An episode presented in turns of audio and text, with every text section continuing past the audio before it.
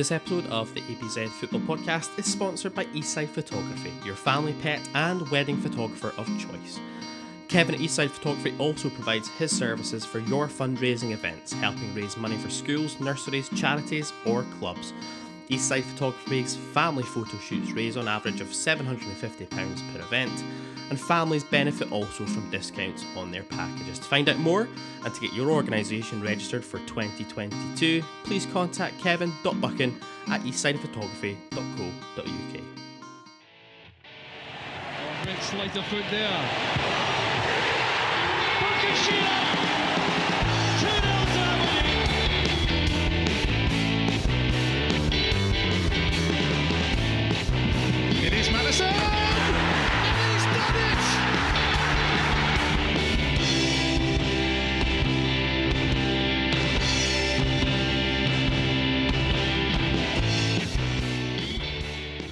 It's Wednesday, and you know what that means. Welcome to episode 21 of the ABZ Football Podcast. I'm Gary Scott, and joining me this week, it's Graham Steele. Graham, how's it going? Very well, thank you. I'm in high spirits for a change. Aren't we all? And we'll get onto that in just a second. Missing out this week, though, it's Gavin Baxter. He's on his Christmas works night out on a Sunday, and he's up at six tomorrow. Madness, absolute madness. It's a busy and positively buoyant episode this week as we review a fine week for the Dons with two wins from two at home against Livingston and St Mirren, which means this is well earned. With no women's match to review this week or for the young team, we'll take a regular look at our loanies and their performances in the last week. And part one of this week's show will be closed out by our preview of next week's trip to McDiarmid Park to face the Perth Saints, which now distinctly doesn't look like it will be a nil-nil. And we're also delighted to bring you the latest in our line of exclusive, in depth interviews with Don's personalities. And this week, we're delighted to welcome the current Scotland national team captain. I suspect that may be the first and only time we get to say that. And lifelong Aberdeen fan Rachel Corsie into the hot seat as we discuss her family's long standing ties with Aberdeen, her love of the Dons, and her career, which has taken her from Aberdeen ladies to Kansas City. And we talk about her pride at leading her nation into a European Championship and a World Cup. But first, Aberdeen 2, Livingston nil, 1st of December 2021, and Aberdeen 4, St Mirren 1, the 4th of December 2021, both in the SPFL Premiership, both at the home of football, Pittodrie Stadium. Defeat at Celtic Park left the Dons languishing in eighth spot on the receiving end of three defeats on the spin and entering a run of seven games towards the winter break with the pressure well and truly building once again on manager Stephen Glass. And there was a real feeling that this doubleheader of home games could be make or break for the manager. A bracing Wednesday evening saw just over 6,000 hardy souls descend on Pittodrie for the visit of Livingston, and Glass shuffled his pack once again with Dylan McGeoch missing out with injury, and Jack Gurr dropped to the bench after a chastening afternoon at Celtic Park, replaced with Funso King Ojo returning from suspension, and Jet, that's right, Jet, making his first start since the 19th of August and the away leg of the Qarabag Conference League playoff round. The Dons lining up in the same 4 2 3 1 formation they had at Celtic, with Jet playing in the hole, Jonny Hayes and King Ojo taking up the full back positions. And a strong start by the Dons should have seen Aberdeen awarded a penalty on 17 minutes.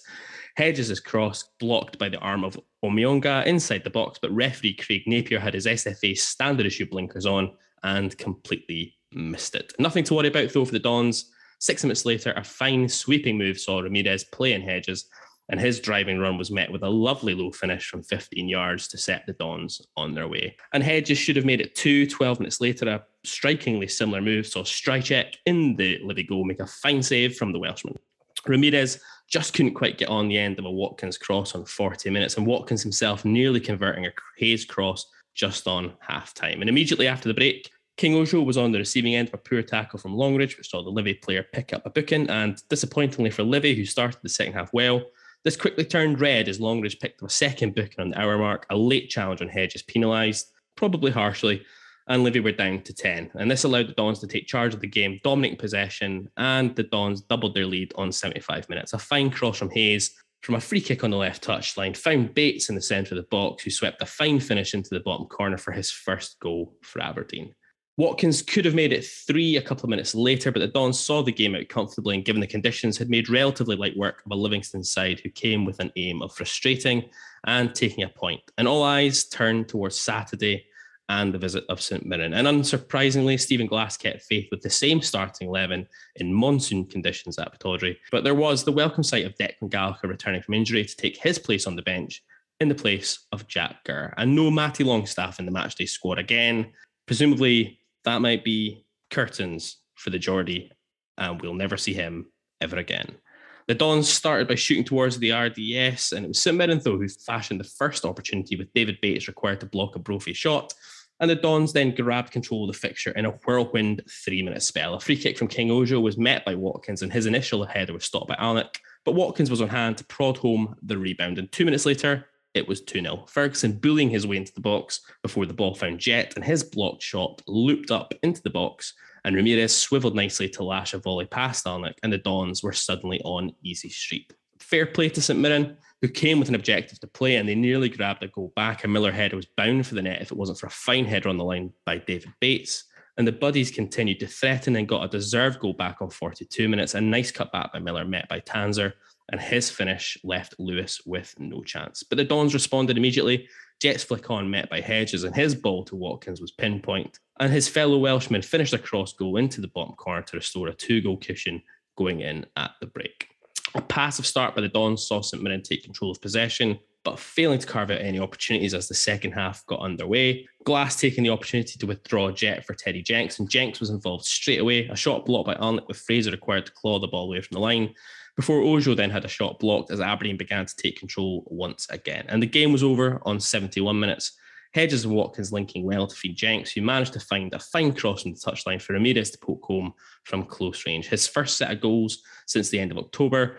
And the American up to 11 goals for the season in all competitions, eight in the league in 16 starts. So a 50% return rate, which is nay bad. And the Dons closed the game out well, McLennan and McGinn taking the field in the closing minutes. And suddenly, things are looking up, with results also going in the main Aberdeen's way. We find ourselves in sixth spot, four points behind Dundee United in fourth, and that is a European spot. And all eyes now turn to our visit to Perth next week as Stephen Glass's men look to make it three and three against the St Johnstone side on a run of four without a win and three defeats in a row. Graham, your thoughts on that particular double header? Pretty good all round, wasn't it? Probably, if we're honest, much needed six points. not too sure we were totally confident of achieving that, but much needed six points. Uh, probably more importantly, maybe Saturday more so in particular, but some actually some good performances where we've been banging the strong about being convinced we've got players of a decent quality. And again, probably more so on Saturday, but I feel we did we did demonstrate that. And I think that's what's really encouraging. We need to be first and foremost where we are in the table or where we were at that point. We need to be grinding out some results and get some points and moving away from the bottom. But it's also really quite satisfying to do that with a bit of style and hopefully you know that's the beginnings of of something um, that we might actually be able to do something this season in terms of just starting to play a little bit better, push our way up the table, and you know just see how far we can go. We've given ourselves pretty big handicap to probably really achieve anything through the league, but you never know. Um, those two games, okay, you can maybe say St, uh, you know it's Livingston and St Mirren, but I think we dispatched them with a bit of style and aplomb that's been sorely lacking for large parts of the season. European games aside. Uh, definitely. I think, um, you know, if you listen to our show last week, I think the thing we were all concerned about was probably the Livingston game more, actually. I think. I think we all recognise that St Mirren are a different St Mirren from what you'd usually expect. You know, they come and they're a bit more open, they try to play the game. Um, and they and they try to get after you, and that's what we saw on, on Saturday. But Wednesday night, I think, was one of those games that all season has potentially been a massive banana skin for us when a team just comes in to Pittodrie, sits in, makes it really difficult, makes it niggly, makes it a scrap. When I saw the conditions as well before game, uh, before the game, I was like, this is just going to play right into Livingston's hand as well. Obviously, the wind was swirling, there was sleet, snow, rain, the whole gambit. So it was really positive, I think, because we'd questioned the last week, or I certainly had questioned, I think, whether we had I think we all know we had talented players and skillful players in our in our squad but whether they had to dig about them, especially if they were to be dragged into a potential relegation scrap. And I think that was what really pleased me most about Wednesday's performance was that Livingston did exactly what we thought they were going to do, but we stood up to it. And also, more importantly, certainly in the first half, and and probably once Livingston went out 10 men, we started to knock the ball about with a real sense of purpose and pace, and our movement was good. And it almost didn't allow Livingston to even get close enough to us to kind of disrupt our rhythm, to make it niggly, to make it a scrap. And and that was really impressive. Big thing for me as well, both games. We we started both games well. Um, I think we scored after I think it's about 25 minutes we scored against Livingston on, on Wednesday night, but obviously we get two goals within the first 10 minutes uh, on Saturday makes such a massive difference in games against what you perceive to be lesser teams because it means they can't necessarily just sit in any longer. They have to probably open up a little bit.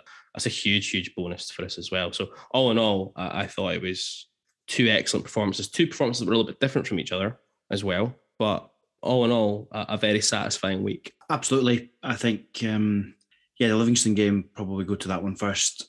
Getting that goal, okay, maybe not early, but well, probably first of all, actually going back to basics, not conceding first. Yeah, it clearly sets you up um, a little bit better than than shipping the first goal. And I thought, yeah, I thought we were playing reasonably well, but but just getting that goal when we did, I think it just really sort of settled everyone down, and we were playing quite well. We were the the better team, and you're right, it does. They they can then decide, well, we're going to stick to our game plan and make it stuffy. You know, well, that's fine because because we're one up. So fine, go, go for it, boys. It's, you know, doesn't really impact us the same way as it would do if it's nil nil 60, 70 minutes and we're struggling and we're probably all getting a bit frustrated in the stand. So, and I know the, the 10 men piece, you know, fair enough, but I'm pretty confident the way that game was going, we would have, we would have been in pretty good shape regardless. I, I personally don't think that really changed the outcome of the match, or rather, I don't think we just looked good because they were down 10. I think we were actually just playing quite well for a change. It was a rare occasion this season where it does seem to have clicked and come together. And I think you're right. Uh, that's got to be down to work rate as well as talent. You know, boys putting in a shift for each other, which I, I don't think I've seen this season people downing tools and they don't look like they're, they're playing. But at times, does feel like we've been bullied or dominated by quote unquote lesser teams, and that's not acceptable. And I think you're right. Uh, on Wednesday, didn't really see much of that. We were we were our better players were playing well, and everyone was actually standing up to the test. It was just really really satisfying. Yeah, I mean Dundee away and probably St Mirren away in the second half when we go down ten men are probably the, the prime examples of games where we've been overrun and allowed opposition teams to to bully us, to just go at us, and and, and we've not really been able to stand up to it. But yeah, absolutely. Uh, Wednesday was certainly a marked improvement as far as that goes.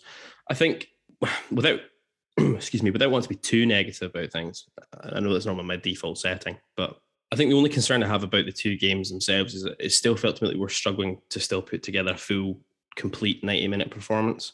I thought that first half against Livingston, we were really good, but we kind of came out and we were pretty sloppy actually in the opening 15, 20 minutes of the second half, pretty much until Longridge gets sent off actually. And you run the risk of letting Livingston back into a game that they were really not you know, not at the races of at, at half time. And then the same again against Livingston, uh, sorry, against St Mirren on Saturday. Um, I thought that we were very passive in the opening 50 minutes of the second half as well. And we allowed St Mirren to get a hold of the ball to kind of dominate possession actually against us, which is not something that many teams have done against us at Pittodrie this season. Okay, during that spell, St Mirren didn't really create any clear cut opportunities I can remember but I kind of had this niggling feeling that there was something was coming potentially. On that point, credit to the manager. I think that the swap of Jet for Jenks at that point in the game on Saturday really helped us, allowed us to get a bit more of a foothold in the midfield. I thought Jenks did really, really well when he when he came off the bench, and and so credit has to go to Stephen Glass from that perspective. But just that little bit of niggly concern still that we we we can't seem to quite put together two 45 minutes of good football. Yeah, I think you're absolutely right. Wednesday in particular, I, I kind of felt like we could have maybe given Livingston a bit of a pasting. It would be nice to see us just, you know, really go for it. But you're right, we we did enough, and that's okay. Probably can't be too critical of that, but I felt like, yeah, I don't know if it's guys just playing within themselves or given the way the season's going, everyone's a little bit cautious, maybe about going a bit more gung ho and things because they're you know, kind of thinking, oh well, we're not being defended particularly well. We'll just hold on to this. I'm not too sure, but you're right. It was a little bit flat in the second half, which probably might be us getting a little bit too greedy too quickly based on where we've come from. But um, uh, yeah, and uh, the piece about Saturday, I was less concerned about how we started, given that we were three one up. But had we not scored basically the stroke of the first half and you're two one, yeah. I'd have definitely be sitting there thinking, uh, we've seen this before.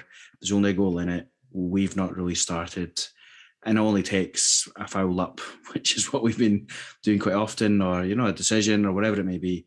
So that that was a little bit concerning because you're not always going to be three one up at the start of the half, and No. more importantly, you're not always going to be playing St Mirren. Again, not to pick on St Mirren, there are better teams in the league, and if you basically just sit back for the first 15 minutes and say, "Okay, boys, have the ball and come at us," it's a pretty, it's just not a good place to be. So that that was a little bit disappointing, but overall, I think we're sort of borderline nitpicking from the you know those performances versus the the previous performances were probably been a little bit harsh but something to note that the game is over 90 minutes as you've as you pointed out a couple of times in that last piece and that is, it is a little bit concerning because we have seen that plenty of times this season where either we just don't get going or we do start to get into a game but then for whatever reason we just can't keep that going and then you know sort of the, the flow of the match turns so a couple of things to be concerned about but to be fair they've been all, there all season but some of the other bits and pieces that have been problematic, you know, we, we scored some goals, generally didn't look too bad defensively. So that was really Yeah. encouraging to see.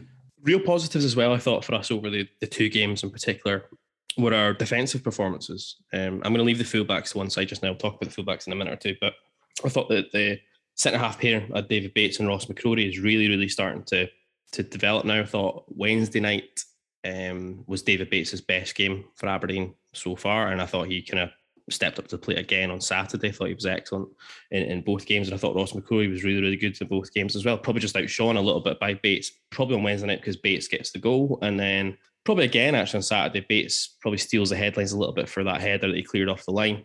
Yeah, that was absolutely first class. And that's what you want to see. Ignore the arguments about rear guard action. That means someone's not done their job.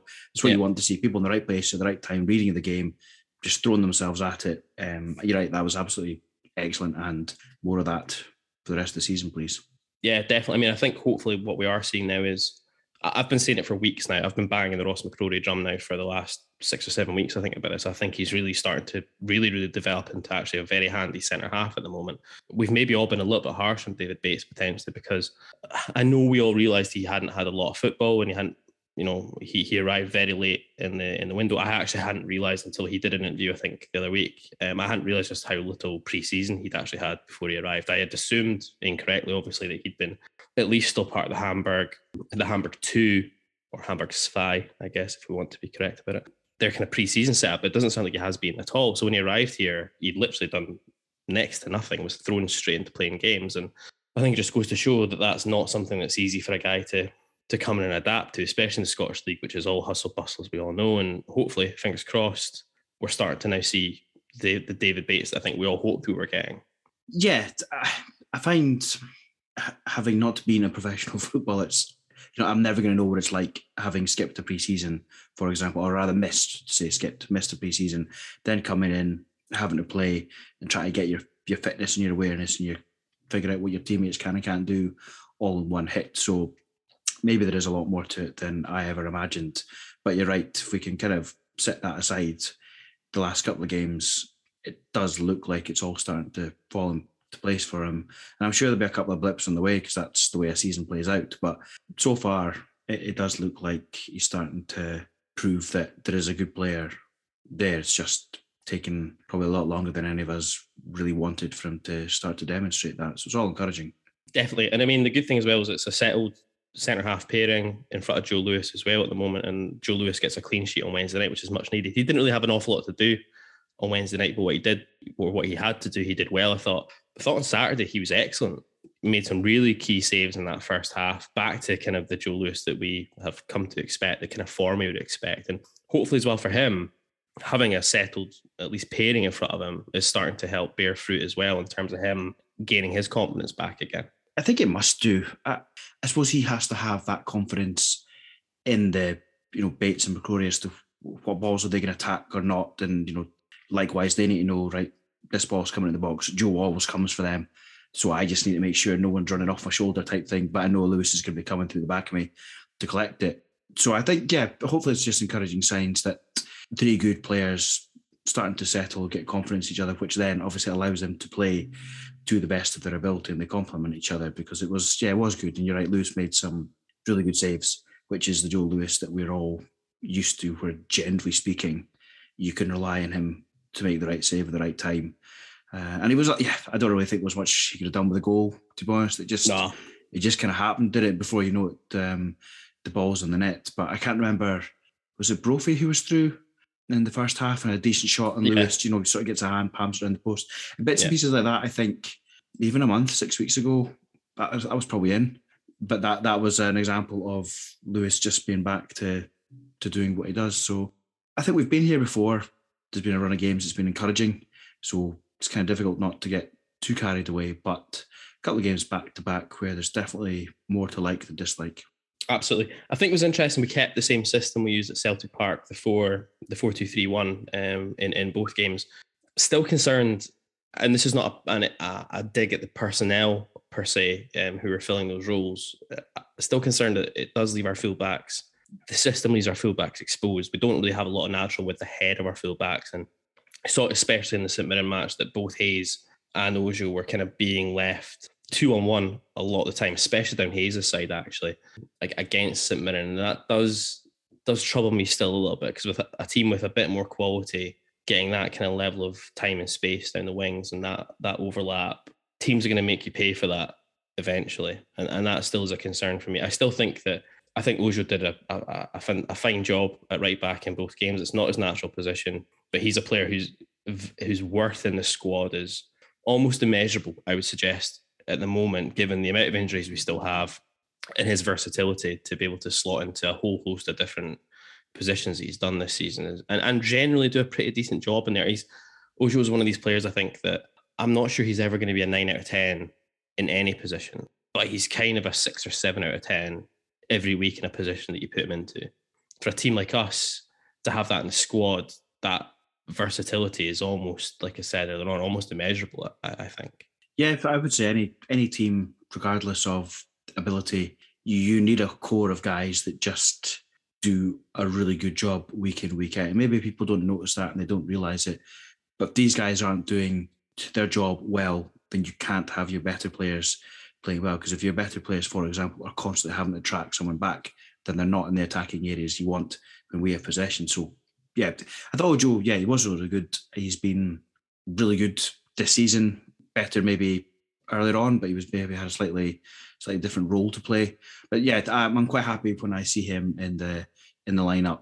I don't really have any concerns where we put him based on what we've seen to date, and it's yeah, it is really good to have because we just don't have the luxury of having two, three players competing for every position. Yeah.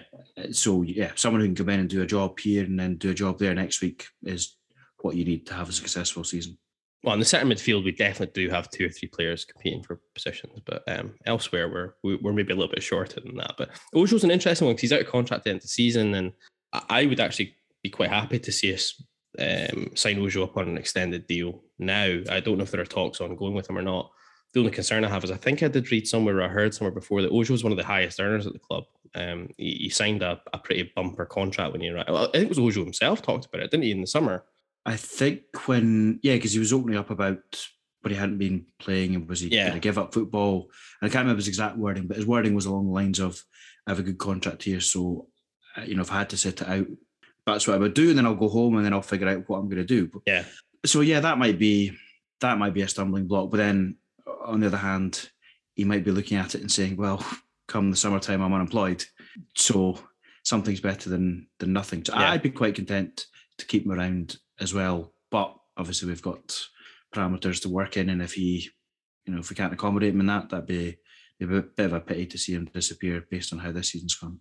The interesting thing I thought with the um the setup in both games this week as well for me was that we almost played, it felt to me in, in both games, almost the way that Qarabag played against us. Um, certainly at Pittodrie, they they kind of did it in Baku as well, but I think it was more apparent at Pittodrie, where they played the 4 2 3 1, but they basically said to their four attacking players, the three and the one, you just stay up the park. Like you don't actually need to worry too much about tracking back. We actually don't want to see you tracking back. We want to keep you guys as far up the park as possibly can to occupy the defence and to allow us to spring quickly. And that was quite refreshing for us, I thought. We've we've played this 4-2-3-1 now. You know, it was Derek McInnes's go-to formation, but we never ever were in a situation where, where, you'd see us leave four players up the park in the way we're doing at the moment. And I wonder if we've kind of stumbled across, although it does expose us uh, the fullbacks a little bit. I do wonder if we've stumbled on a bit of a formation, a setup for those games against those teams. And I hate saying it like that because it makes it makes us sound really snobbish, but against the perceived smaller teams in the league when they come up here and they sit in, etc., etc. If you keep four guys up the up the park, you're going to start causing teams problems because you're just going to be almost relentless in the way that you, you continue to attack them, and you're going to be occupying them for so much of the game rather than just having an Adam Rooney or a Sam Cosgrove or even what we were doing earlier in the season, just having Ramirez up there by himself and then waiting for support to arrive. You could see it so much Wednesday night and probably more on Saturday, the interplay between that four. And we're going to come on to the personnel in that four in a minute because um, I want to pick your brains about one individual in particular. But for me, I thought it was an interesting tweak to the way we've been playing, and I thought it worked really well for us. Yeah, I think you can see both sides of it. You if you're leaving guys up, then yeah, they're there. If you can win the ball back and spring a counter, you've got bodies up front, and we've said time and time again, Ramirez does not look like the kind of guy who just plays up on his own. He needs someone with him. So instantly having support, if we can win the ball, get it up to them quickly, is really good. And I kind of think like, you know, if, if all you're doing, if your forward line is just regressing and basically running back with the opposition defence, you know, it just allows them to push up as well. So I know it swings and roundabouts because you might want numbers in your half, etc. But I think for what we were hoping for from this season and a new style of play, as in we'd be a bit more adventurous and we'd be a bit more attacking. It's quite encouraging to see guys getting told, no, no, don't worry. You you stay up there. We're pretty confident we're going to win the ball back. And then when we do, great. We're not just shelling it to Ramirez, or he's not had to drop yeah. to the halfway line to try and pick up. And then, you know, there's nothing. If it does get shelled up, well, the chances are someone's actually going to pick up, if not the first ball, second ball, because we've actually got numbers up there. And if they can take it in and lay off a pass, great. There's bodies up there before you even consider wingers getting past or the midfielders joining in. So it is encouraging to watch. I realise it's kind of like um, you can't have your cake and eat it, can you? You kind of have to decide what your mentality is. Are we going to try and sit in and soak everything up, or are we going to try and play on the front foot and be a bit more bold? Now you're right. Certain games you might say, I'm not sure we've got the players for that, but there are certain there are games in the league that we absolutely should be doing that, especially at home. Yeah, no, definitely. And I think as well, if you've got a base in your midfield of like Brown and Ferguson, you can probably, I would suggest you could probably afford to be a bit more adventurous because they are two very, very good centre midfielders in our league. I, would suggest that, you know, they're in the, the top three centre midfield pairings in the league. There's not many teams are going to, shouldn't theoretically dominate them as a centre midfield pairing. Getting the ball back quickly, etc. Scott Brown's game. Ferguson's good at, breaking the lines and, and making runs from box to box, good at driving with the ball as well. So it seems like a setup that really does lend itself to to favouring us. I think certainly in a lot of home game home games this season. I would I would imagine if we could really take the game to a lot of teams away from home as well with that setup, that would stand us in a lot of good stead. And it certainly seemed to work for us. I mean, in terms of the attacking four that played both games, Watkins and Ramirez get all the headlines for Saturday because they get a goal, uh, two two goals apiece. Thought that Watkins across the first half against Livingston. I thought he was quite quiet second half. First game against Livingston, superb. Same with Hedges as well. First half against Livingston, thought he was excellent. Ramirez was a bit quiet against Livingston, I thought. Um, played the ball in for um, Hedges, obviously, for his first one. Did a lot of good work against. A lot, a lot of good, good unselfish work, a lot of good forward play, but was clearly needing that goal. So I was delighted for him. He got his two goals on, on Saturday. And the, both of those, especially the first one's a fine, the first one's a great finish, proper penalty box, striker stuff, exactly what you're looking for. And it, it goes straight into what you were just talking about a minute ago. He can't play up by himself. Give him some guys up there supporting who are then taking shots, whatever, and they deflect to him like they did on Saturday. He's a decent finisher. Um, he'll score goals. I mean, like I say, he's, he's 8 and 16 in the league now doesn't take penalties so that's a you know that's a, a very good record for a guy coming in and playing his first season in Scottish football Hedges I thought first half Livingston was good. Thought he was okay actually yesterday against St Mirren didn't think it was necessarily quite as gung-ho but this is what the good thing about the front set of players we have at the moment is they don't all necessarily need to be on it at the same time. There's guys who can be on it and not on it and we still look pretty threatening which is good. And then we come to the enigma. I think there's a lot of people were scratching their head a little bit on Wednesday night when they saw number 14 Jet was in the starting lineup. None more so than your ABZ football podcast host, because we'd foolishly made a bet in the afternoon with somebody that Jet scored against Livingston, we would buy three of those Jet Top Gun t-shirts out at the club shop, and um, expecting that would be a safe bet, given he'd barely got on the pitch for the last ten weeks. I'm just going to throw it to you, Graham, because I, f- I feel that you've been the most vociferous about Jet this season. So, how did you think the big man did? He played well, and there is. I've said many times, there's no doubting his ability. There's nothing wrong with him as a football player, but he just he has zero application. but I don't think I'm being unreasonable because if he did, he wouldn't be playing for Aberdeen. He'd be absolutely tearing up a significantly higher level. yeah, So the games in particular, I think we got away with it because we weren't really under the cosh of getting overrun, and he didn't have to be tracking back because he doesn't do it. yeah, So it did work out in those games, and he was good. I mean, some of the some of the little back heels and the link up play and the touches and stuff. I mean, it's great to watch those little sort of highlight reels in isolation. Yeah. But what you don't see is 80 minutes where he's just standing there watching boys run past him. And yeah, there was less of that on Wednesday and Saturday. or when he decides rather than play a simple five yard pass, he has to play like a 10 yard back heel and coughs up possession doing it, Yeah, which did happen on Wednesday night. it did. And for me, I can forgive that from a creative attacking player because Yeah. you you want them to be doing things and trying things and taking chances because that's how spaces are created. You know, that that's how you get in behind someone by doing something. But the thing that would annoy me like that is he does that, but then he's not like, oh well, I should probably go and try and cover for someone who's had to cover for me. Yeah. He'll just stand there. Now maybe that fits in with what you were saying. If we we're leaving guys up front, you know, he tries it, it doesn't work, but the ball comes back to him quickly. He's there rather than having to to track back. I just I felt in games I've seen him previously where we are overrun and people just need to be put in a shift. You can't rely on him. No, I, I think Jet, I think I think what those two games have, have demonstrated once again is it's a horses for courses thing. I think that once again, actually, and it's it's, it's been good to see because I know we've been a bit like I don't know if you actually will see much of him again. Kind of take the view that maybe the manager doesn't fancy him anymore, whatever. I kind of feel like Wednesday night, Livingston is kind of. I think we actually talked about this at the start of the season. You know that where there are games where teams are going to come and they're going to sit in, Jet's probably quite a useful option in those games. And to play him in the hole, don't play him up top. Don't shell balls up to him because he's a he's a big lad and look for him for flick-ons and stuff. Allow him to play in that kind of middle area between the defense and the midfield where no one's quite sure who's meant to be picking him up and he pulls defenders, sometimes more than one defender because of his size and his ability on the ball. What it actually starts to do is, and we saw it on Sat on Wednesday night in particular, starts to create space for other players to, to operate in. Because if you look at the goal, uh, the first goal on, on Wednesday night, ball drops about the halfway line. I think it's about two Livingston players kind of commit to try to go in on Jack. It takes the ball down magnificently. It's a, it's a ludicrous touch given the conditions. And he finally decides to play a really simple pass into Ramirez, It doesn't do it particularly fancy. And suddenly we're in because Livy overcommitted and trying to mark Jet.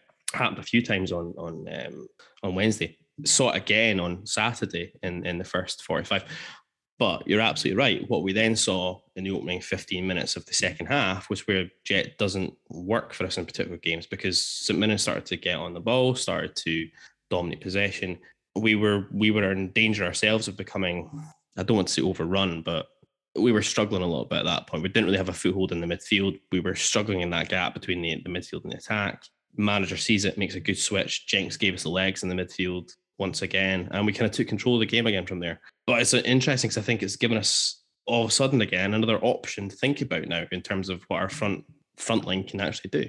I agree with that. I just think there's a really small like operating window for Jet over the course of a season. It's like literally a handful of occasions where you could see him actually bringing a benefit to the team, and that you could make a strong case for him starting. And I just don't think that's that's just not enough. I just don't think we can have that luxury.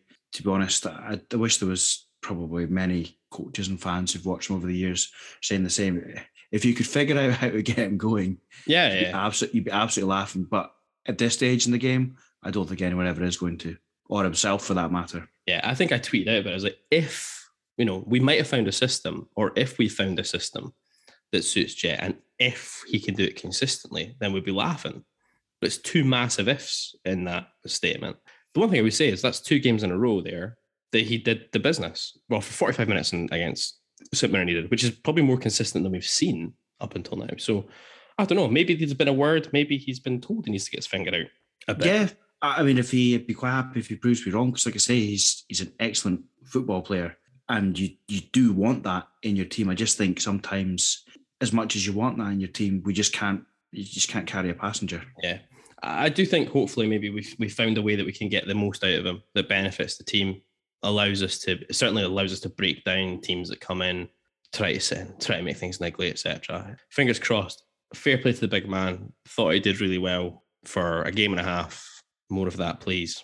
Yeah, yeah, much improved, and you're absolutely right. If we can get more of that, then that is going to make quite a big difference because he, okay, he maybe won't, won't be scoring the goals, but he absolutely offers the chance to create them.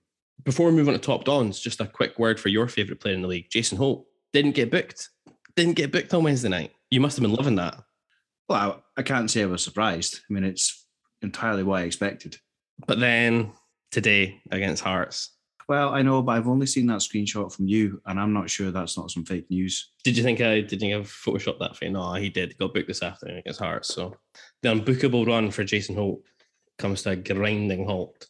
What's that phrase? The exception that proves the rule. I think that's the one. So looking across both games, top dons for you.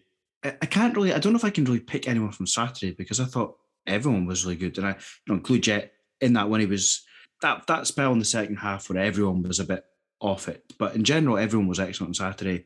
I, I did like Jenks when he came on. I thought he was really quite positive, good forward runs. You, you already touched on the the shot that he had, the pretty tidy save from the keeper. I thought he was decent. Wednesday, again, it's an odd one. Watkins in the first half, Hedges in the first half, probably everyone in the first half. Mhm. In the second half, it was a bit, yeah, okay, Bates got his goal. We were all right, but I think it was a little bit flat for the first half, and I'm not, you know, everyone's kind of accountable for that. So I'll be honest, I don't actually think I can single out one individual, but I think that's a positive thing because unlike maybe the last couple of games where you've been looking at, well, this boy was okay and this boy was okay, and the rest of it was a bit woeful, everyone did their job and they did it rather well over those two games. Yeah, no, definitely. I think for me, I thought Bates and McCrorie were excellent in the Livingston match. Without us really being ever really properly threatened, I just think they dealt with what they had to deal with really well, really competently, which was a bit of a, a follow on from the Celtic match. I, I felt against Celtic, actually, our centre halves looked comfortable for 90 minutes. I never felt it was through the centre back area I spoke about last week. I never felt it was down the centre that, that caused us really an issue. It was, it was down the flanks where we really where we really suffered. So I was delighted with the two of them. I thought Bates, getting his goal as well. Hopefully that just allows him to kick on as well, which is good. You're probably right. I think on Saturday it's very hard. I mean, Watkins, Ramirez, superb. And again, I thought McCrorie and Bates did well. It's very hard to pick guys out. I think you're absolutely right. It was, a, it was just a very good all round performance on the whole, although there were stages in both games where we kind of let things slip a little bit. Um, and, and as we said, Teddy Jenks, honourable mention for the Jenks Meister General. Um, I mean, I think, Gavin, if you're listening, you can cut that. keep it in, Gav. Keep it in. I'm convinced there's more we can get from Jenks. I know he's had a couple of poor appearances, but in his defence, it wasn't the only one on that day. You know, we were just in a pretty poor run of form. A couple of times he's come on, thought he's been pretty handy, thought he's pretty handy on Saturday. I would like to, whether he really gets, I don't know where he does get into the team unless there's suspensions or we're changing it up, but I'd be happy for him to hang around second half of the season and maybe we can start to find a way to to utilize him a little bit more often because I think there's something there. I, I agree. I think there's a I, I think there's definitely a player in in there with Teddy Jenks. I don't know if he's struggled a wee bit coming up here and just the pace of the game, etc. He's used to playing under 23s football in England, which I can only imagine will be very good from a technical perspective, but I can't imagine is particularly physical, particularly in your face, yada yada yada. I can't believe it'll be that way. Probably being played on pristine pitches and academy, you know, surroundings and all that kind of good stuff. I do think there's something in there about Jenks. I think he's got a good I think he's got a good build for a footballer. Um, he has a bit of pace about him, carries the ball well uh, when he when he gets going with it. Passing looks decent enough, and he's got a decent enough hit on him from what we can see. So I I think there's something there, and it's like you say how we managed to get the most out of him and where where he fits, etc. Even if it's coming on as an impact sub like he did on on Saturday, that, that's ideal. Gives us that bit of a foothold in the game fantastic. Certainly way, way better. We're showing way, way more. I mean, just even on Saturday alone, he showed way more than our other loanee from a Premier League club in, in England. So for me, Teddy Jenks, fingers crossed, we can get a bit more out of him. Looks like he's actually a, a decent player in there. So all in all, a good week. for Aberdeen. And it's certainly helped for us as well because results generally have gone our way with teams around us. I think first and foremost, we needed to, you know, sort of take care of our own business as you were. But if we're going to get anything out of the league, we are going to have to be relying on people slipping up. You're right; it's gone about as well as it could have gone, pretty much actually. So, um, from our own point of view, six points, and it does help that the table's looking a little, little bit better thanks to the other teams as well. Well, I think it just shows how mad the league is actually this season as well. I guess you know you look at Motherwell, they they they get scudded three 0 by Dundee, then they go and beat Dundee United in midweek, and then they draw one one at Easter Road yesterday, which was a great result for Aberdeen just because of how that affects both those teams. United obviously getting beat 3 0 today by Celtic, and then they had that 1 0 defeat by Motherwell in the week. So they've not won this week at all. Hearts got beat at Celtic Park during the week, and okay, they, they snuck a 1 0 win today. But all in all, couldn't have been much better for us sitting in sixth place tonight, four points off of Europe, which even a week ago would have seemed a pipe dream.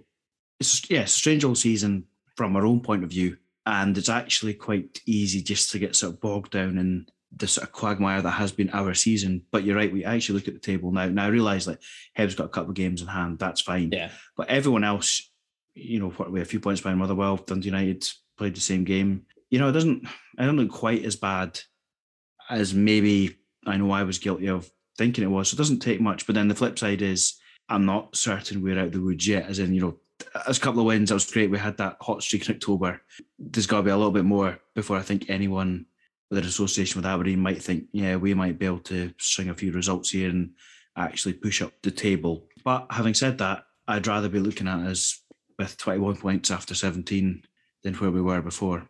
Definitely. I mean, you're right. Who knows? This could be another just a two win, a two a two game streak, and then we go off and do something daft again. Fingers crossed it's not. I'd really like to see us get a bit of a renaissance that lasts longer than two weeks. Would be good. There's always the possibility that that's just going to be our season this year because there is this inverted commas transition process, etc. We might be we might have that level of inconsistency about us. We might be a bit hot and cold as the season goes if it ends up with us finishing in kind of sixth spot, I mean, uh, that would be vastly underperforming where our budget is. But I think certainly for me at the start of the season, I probably would have taken it as a series, as a season of trying to do something new, etc., etc. But now I look at it and I go, shit, we're only four points off of Europe. Actually, like we should really be going gung ho at this and really try to claw this back as the season goes. What's interesting, I've just actually even just spotted this. If you think how bad we've been for a lot of this season, we've got the fourth best goal difference in the league, which is quite surprising, actually. our goal difference is zero, bang on. We've we've scored 22, conceded 22, but it's the fourth best goal difference in the league at the moment, which seems surprising because it feels to me like we've been shipping goals for fun and not really scoring very many. But there we go. It just shows just how mad the league is. Other news from Pittodrie this week. And for the women, no game to review, but the women are back in action next Sunday with an away fixture at Hamilton Academicals before the winter break then kicks in. So I'm sure that Emma Hunter and Gavin Beith will be looking to try and get three points on the board before they head into the winter break to try and instill some confidence ahead of coming back in January. And for the young team, no match for the young team either this week, but the Dons were delighted to confirm a two year contract extension for highly rated 17 year old Ryan Duncan, who now remains under contract until 2024. Duncan with 10 goals in the CAS under 18 league this season. He's out on loan with Peterhead until January, and he made the bench for the first time yesterday.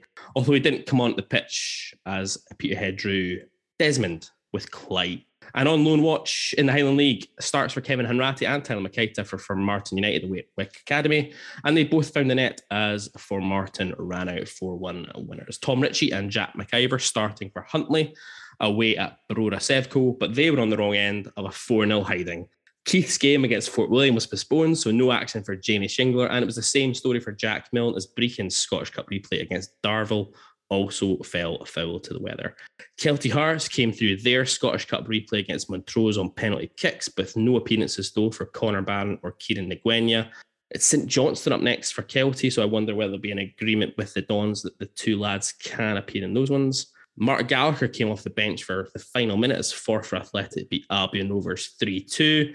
And all credit to the Albion Rovers announcer who was pranked into reading out a number plate that read NE1 4A BJ. Lovely stuff. Michael Ruth started, but was subbed at half time as Falkirk were thrashed 6 0 by Queen's Park in the statement of the day. Paul Sheerin's coat, presumably on a Shugley peg. And finally, Luke Turner kept his place in the starting lineup for Cliftonville as they beat Ballymena 1 0 in the Northern Irish Premiership. And they stay two points clear of Linfield. Mon the Cliftonville. Now, let's have a wee look at our Fantasy Football Scotland League this week. Graham, how have you gone? Reasonably well, actually. Although I'm slightly confused. On the start screen, it says I've got 81 points. But if I click into my team, I have 80 points. Oh, But either way, it's more than double the norm. So I'm in high spirit, high spirits in terms of the fantasy football. that is good. That's not bad. I've 44 points this week, which is okay. Um, not bad considering four of my players didn't play this week. Loads of points for Ramirez, Nisbet, and Watt. So that's that's helped me out a little bit there. But um, yeah, slipped down the league this week because I think it was a pretty high scoring week for most people. I'm down to 158th spot now in the uh, in in the fantasy football league.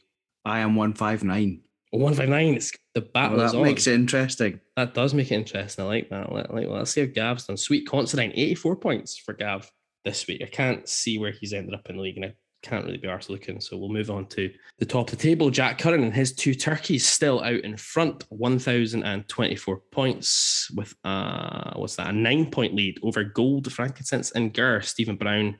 He's had a good week, 74 points. And then GX Silly Geese rounding out the top three, 998. So just make sure keep on checking on with your fantasy football league team. Some good prizes to be won at the end of the season. And remember, don't pick any of them, or it's a 400 point deduction. So, Graham, let's take a look. The Dons visit McDiarmid Park this Saturday. First time we've taken the trip to last season's Cup double winners, St Johnstone. What are we thinking? What are we expecting? Well, first of all, it still doesn't sound any less crazy when you say double cup winners St Johnstone. I still can't get my head around that one. Is it twisting your melon, man? It certainly is. Uh, What am I expecting? It's not usually a great deal of fun down there, is it? Generally not, but we'll come on to that. I mean, St Johnstone have got. Let's, let's have a look at their their statistics. Let's look at the data. And I don't know if you spotted this. Actually, just I'm going to regress really quickly and talk about Saturday again. Have you seen the data for Saturday? I have not. So we didn't win possession against St Mirren, but we had more shots on target or more shots on goal. So I don't know what that means. Who won the data? Hmm, maybe I have to call that a draw. Yeah, I don't understand. How, I don't know how that works out. We'll need to get Dave Cormack on to give us a shout about who wins the data in that particular circumstance. Joking aside, more importantly, if we didn't actually have more of the possession, for once we actually used the possession we had, you know, and, and did did something with it. But yeah, maybe that's just a, a score draw or points tie. I don't know what the boxing parlance is, but I don't know where that leaves us in the data league. I have no idea. Um, to be fair, the, the possession stuff was like it was like forty nine point four to fifty point six or something. It's basically a drop, but there we go.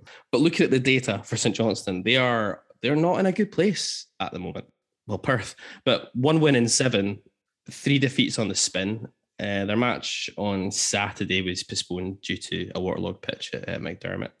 They've got the second worst home record in the league. They've got only one win in eight games they've played at home and three draws. They've scored only nine goals all season, conceding 15, which is very much at odds with what you traditionally expect from St Johnstone. And two of their nine goals were own goals. So they've got the worst record in the league for shots on target per match. 2.4 per game is their average, which leads them to have the lowest expected goals in the league of 11.6 for the campaign so far.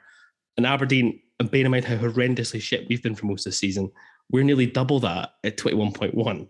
Stevie May, Chris Kane, they're their joint top scorers on two. Like for me, everything that I look at this and I go, this should be an opportunity for us to go to somewhere we've where we historically kind of struggle, where it's historically a bit of a turgid affair. We should be going here with a lot of confidence about being able to do a number on St Johnstone here and, and hopefully come away with three points and make it nine out of nine and, and be very much on the charge going into the winter break. I, I absolutely agree with that. I'm just looking at it.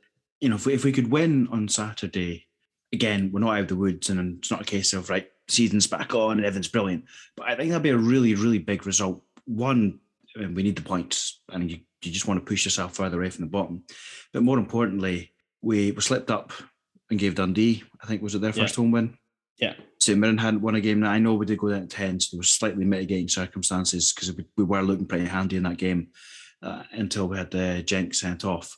But if we could win on Saturday against a team that's in really run a really poor run of form, and we've kind of come unstuck every time we've played someone in that sort of run of form this season. That that really would be quite a, a decent statement, you know, ignoring the fact that the three points would be excellent. I feel like that really would maybe just start to settle things down and show that, yeah, we are starting to be able to put some results together and battle our way through games because I think it will be a battle. I'd, I'd be really surprised if we went down there and did what we did to St Mirren on Saturday, for example, where at times, you know, we're scoring some great goals and popping the ball around. But if we could get through that, that would be that would be really good. And if we can't, you got to say that's it's just going to be really frustrating. I mean, the state they're in, everyone's beating them.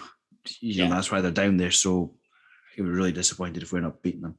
It's not going to be easy. uh, Obviously, St Johnstone are always a, a a very tough opponent, generally speaking, for us. So they're clearly missing Jason Kerr and Ali McCann, who they sold on the last day of the transfer window. Didn't really have an opportunity to bring anyone in. Clearly, goals are a huge, huge issue for them. As we just said, there nine goals in the league all season, two of which are own goals. Is just that that's not a recipe for success. And the other, the other reason I think actually it would be so huge for us to to get a win on Saturday as well is that if you look at the other fixtures on Saturday, uh, United are home to Livingston. We know what Livingston will do in a match like that. I don't think United have. he says this now. I don't think United have got a lot of goals about them. United, are now also one win in seven after today. Um, so I'm, I would expect that the, the pressure might be starting to be applied to to Tam Courts as well. Their early season form has really taken a, a nosedive in recent weeks. Uh, they don't score a lot of goals, Dundee United. So if Livingston go in and sit there and frustrate, that could easily end up in a nil-nil or even a Livingston smash and grab. St Mirren against Hibs in Paisley. Hibs are a bit up and down at the moment this season. We saw enough out of St Mirren yesterday, I think, to to suggest that St Mirren could cause Hibs some problems. It probably just depends on how tight St Mirren can keep it at their end. And then on the Sunday, Hearts are at home to Rangers and Mud Motherwell travel to Celtic. So all things being equal and you know, as they normally go there, you're looking at the potential where Hearts, Motherwell, Hibs, and United could all drop points over the course of the over the course of next weekend. And those are the teams who are in and around us. And you know, if if, if let's just say we were able to take a to, to get a win, put ourselves up to 24, and Motherwell and United, for example, drop points, Hearts as well. Suddenly you're probably one point off Motherwell, two points off of United potentially if they end up with a draw. You know, it's it's a big weekend potentially for us as, as to where our season goes because it's all about building momentum, isn't it, as well? And seeing you're clawing people back, hopefully towards you. Um, I guess the opposite is always true as well. That a defeat would, you know, potentially see us not necessarily clawed back into a kind of bottom six battle or anything like that, but it potentially just gives some of the teams below us a bit of, you know, aspiration to try and climb back up the table towards us.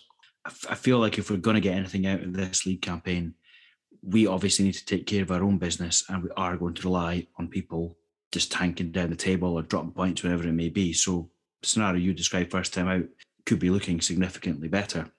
On the other hand, like you say, if we if we don't get anything out of the game, you know, it just feels like we're not quite back to square one, but it's like the tail of this season is it's a couple of steps forward, three, four back. You know, we never really we've never really got going. And I think it's really, really important that we do at some point. Now, if that means we can get four or five wins in a row and then it's a blip and then you can go again, that would all be really encouraging to show that we're actually improving.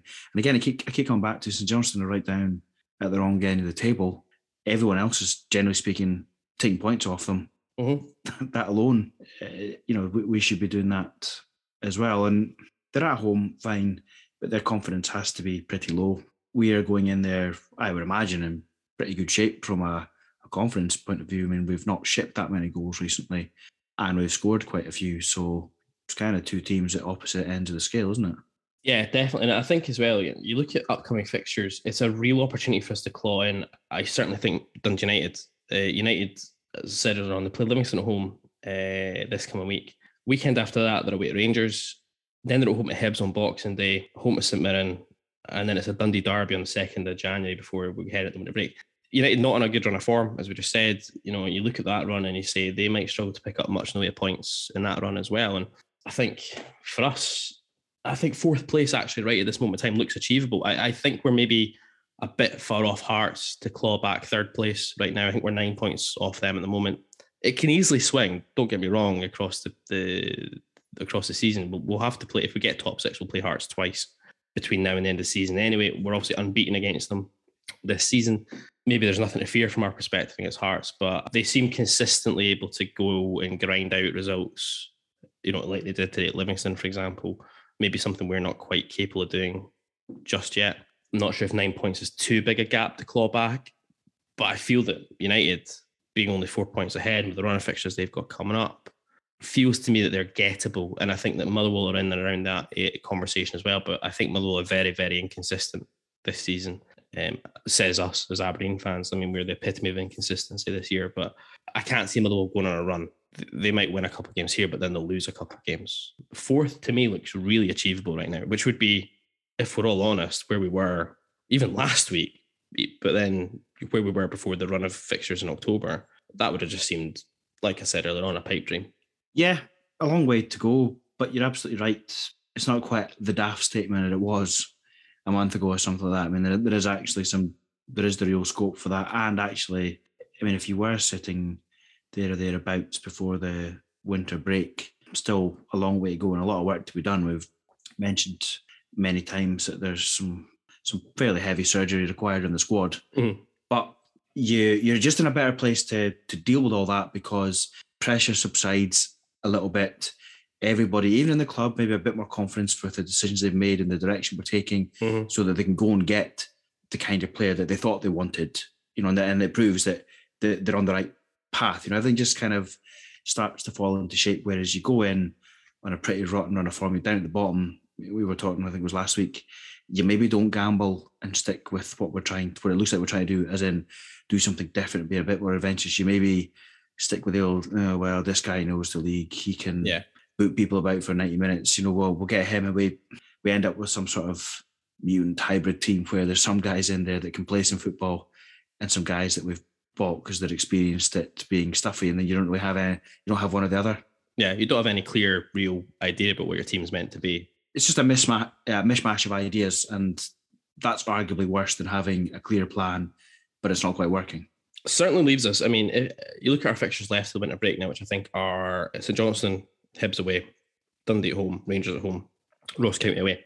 Even if you take those and you go right, if we take, if we could get a win at St Johnstone, a draw at Easter Road, beat Dundee, take a draw against Sevco, beat Ross County, we would go into that winter break and into that January transfer window in such a much more positive mindset as a club that the January window itself looks completely different to how it looks even a week ago, where you're like, shit, there might be not just major surgery, but you're almost having to like firefight and almost having to think, just as you say, you almost rip up what you want to do and just bring in scrappers and grafters and guys who are going to be able to kind of get you out of a, a hole potentially versus maybe looking at some slightly more progressive footballers, I guess, is what you'd be looking at, and, and people to try and, you know, sort some of the issues that we do have because there are still issues. I mean, let's not try and pretend otherwise. There start there still are some issues within the squad, whether we've got enough coverage in certain areas, whether we've got enough quality in certain parts of the the, the team, etc. But it becomes a very, very, very different January window and one that I think allows us to do better business as well, hopefully. I would say so. But even just being that, you know, a more attractive proposition potentially for a player who's looking at it thinking, okay, I've done my research, new manager, things have been a little bit ropey, but you know what? They're they're there or thereabouts now. We might be, you know, I might get the opportunity to qualify for Europe and play in that next season. That looks a little bit better than do I want to join Aberdeen in a dogfight down at the bottom? Nah, no thanks. So I think it, yeah, it just changes everything. And a Scottish Cup potentially to win as well. Obviously, drawn at home against Edinburgh City for the first time we'll ever play Edinburgh City in the fourth round of the Scottish Cup last week as well. So that's a home tie It's lower league opposition. That'll either go one way or the other. It's been a while since we've had a, a cup upset at Pittodrie, so let's well, let's wait and see. Predictions though for Saturday at McDiarmid Park. Again, it's really difficult because uh, we've not seen enough of the good Aberdeen to be confident that it's that it's here for any period of time. But Wednesday was good when we thought Livingston would make it difficult for us, and to a degree they did. But I think we we got through that using our football, you know, rather than relying on the descending off because that happened later. Saturday, okay, St Mirren weren't necessarily coming up to make life difficult for us, and we we took them to pieces. Saturday, St Johnstone are just going to. There's absolutely no danger they're going to come out and try and play, even though they need the points, then they're just going to make it really difficult for us. But the form we're in, I'm going to say that we will be able to to get through that. And I'm going to say 2 1. Goal scorers for the Dons. It's difficult to look past Watkins or Ramirez at the moment, isn't it? Or Hedges, I suppose. So I've got a few to choose from. I'm going to say, I wonder who's, I'm going to say Ramirez. I feel like Jonny Hayes is due a goal. He probably is, to be fair to him. He probably is. Not scored since the opening day of the season, I don't think, against United. So Yeah, so that's that's what I'm sticking with. I am going for Glass has got us playing. The Dons are back. St Johnstone nil, Aberdeen three, Jet to open scoring. And you know what? I'm going to put out there as well. If Jet scores on Saturday, the opener, there are three of those Jet t-shirts being bought for the ABZFP crew. Being bought by you, I add. Yeah, fuck it. I'll do it as Christmas present for you boys. And so Jet with the opener, Ramirez, Ryan Hedges, and suddenly we're all looking upwards. It's all going to be gravy. Let's move on. And so that wraps up part one of this week's show. Join us after the break for our exclusive interview with lifelong Dons fan and current Scotland captain Rachel Corsie. And to play us out for the first half, here's the Virtues and their track Architect. Check out the guys on Facebook at Virtues Band UK1 on a Spotify, and you can catch them at Unit 51 in Aberdeen this coming Friday alongside Dude Trips. What a name! Van Sleep and Bliss. And here are Virtues with Architect.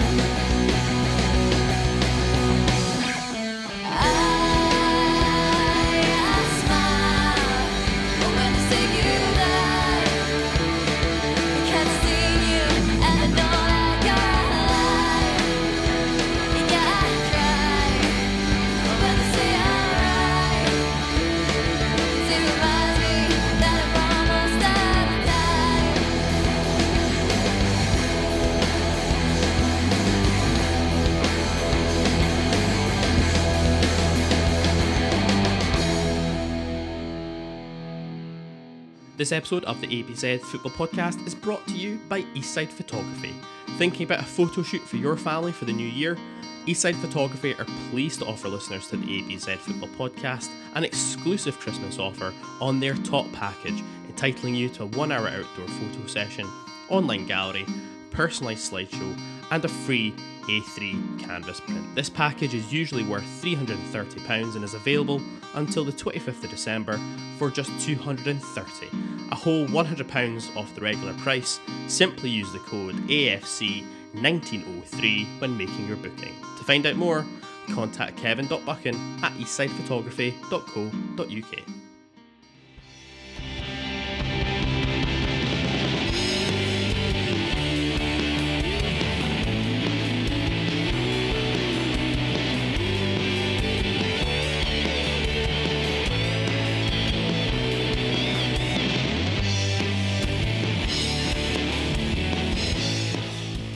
Welcome back to episode 21 of the ABZ Football Podcast. And we are delighted to continue our line of exclusive, in depth interviews with Aberdeen personalities of past and present. And this week, it's a woman who has a famous family tie to the Dons, has been a lifelong fan of the club herself, and who's gone on to forge a fine career, not only in chartered accountancy, but in the game itself, from Aberdeen ladies to Kansas City via Glasgow, Seattle, and Salt Lake City to also lead her nation into a maiden European Championship and World Cup.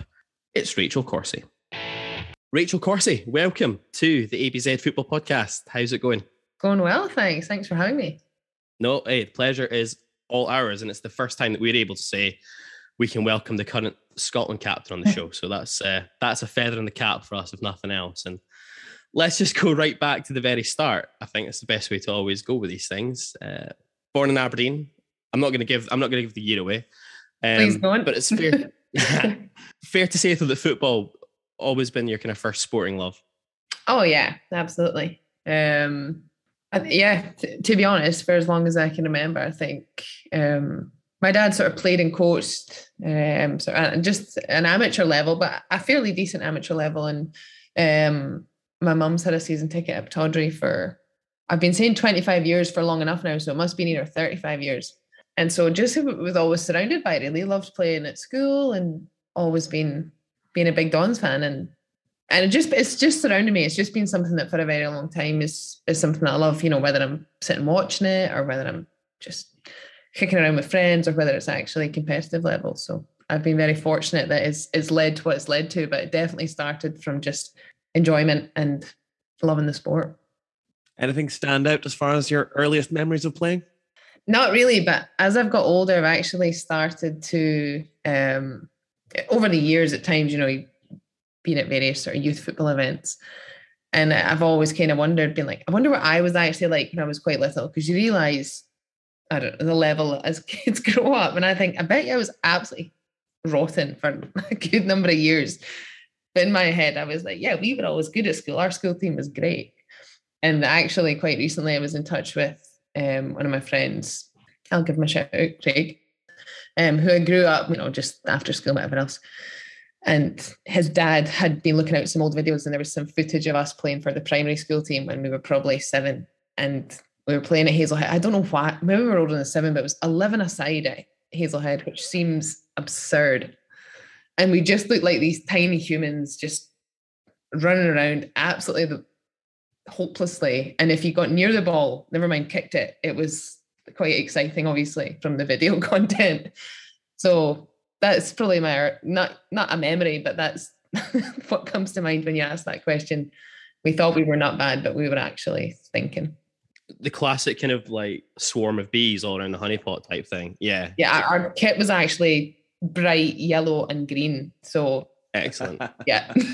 Not Norwich City represent. That's what it's all about. Yeah. There we go. It wasn't a great it wasn't great viewing, but it was lovely to see to just, you know, humbly remember the golden years. gonna say it cannot be any worse possibly than my nephew at the moment. Uh, that's that's my son you're talking about. Yeah, and I've, I've I've already like ruled out the prospects of like becoming his agent. no, no, he'll he'll get there. He'll get there. We all develop at different times. He's only four, Gavin. Come on. just saying. I'm just saying. I think Messi had probably got now the hang of it by now. You know.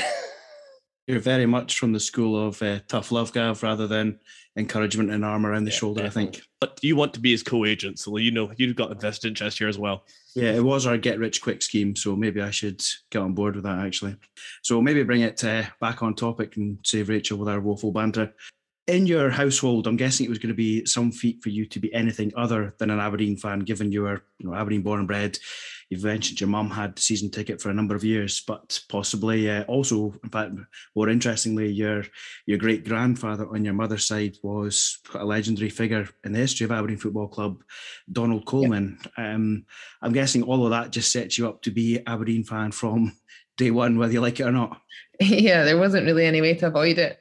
But I think it's something that has really been a big part of my love for football as I have grown up. And, um, you know, even now, I'd say when we're in amongst the Scotland team, I'd say that a lot of the girls don't actually have that. I wouldn't say many of them have a similar affiliation to a club. Um, probably somebody, there's a couple of Rangers fans, as you can imagine, but there's probably only a few that have real allegiance to a club. And I think for me, that was also part of loving the game. You know, I did love to play, obviously, but there was a number of years I had a season ticket, and you know, I obviously never met my great grandfather. Um, he passed away before I think even my mum was born, but he obviously is some has a legacy in our family and is someone who very much speak about fairly often. And there's been a number of um, accolades and moments of recognition over the last sort of few, well, two decades that that obviously mean a lot to our family, and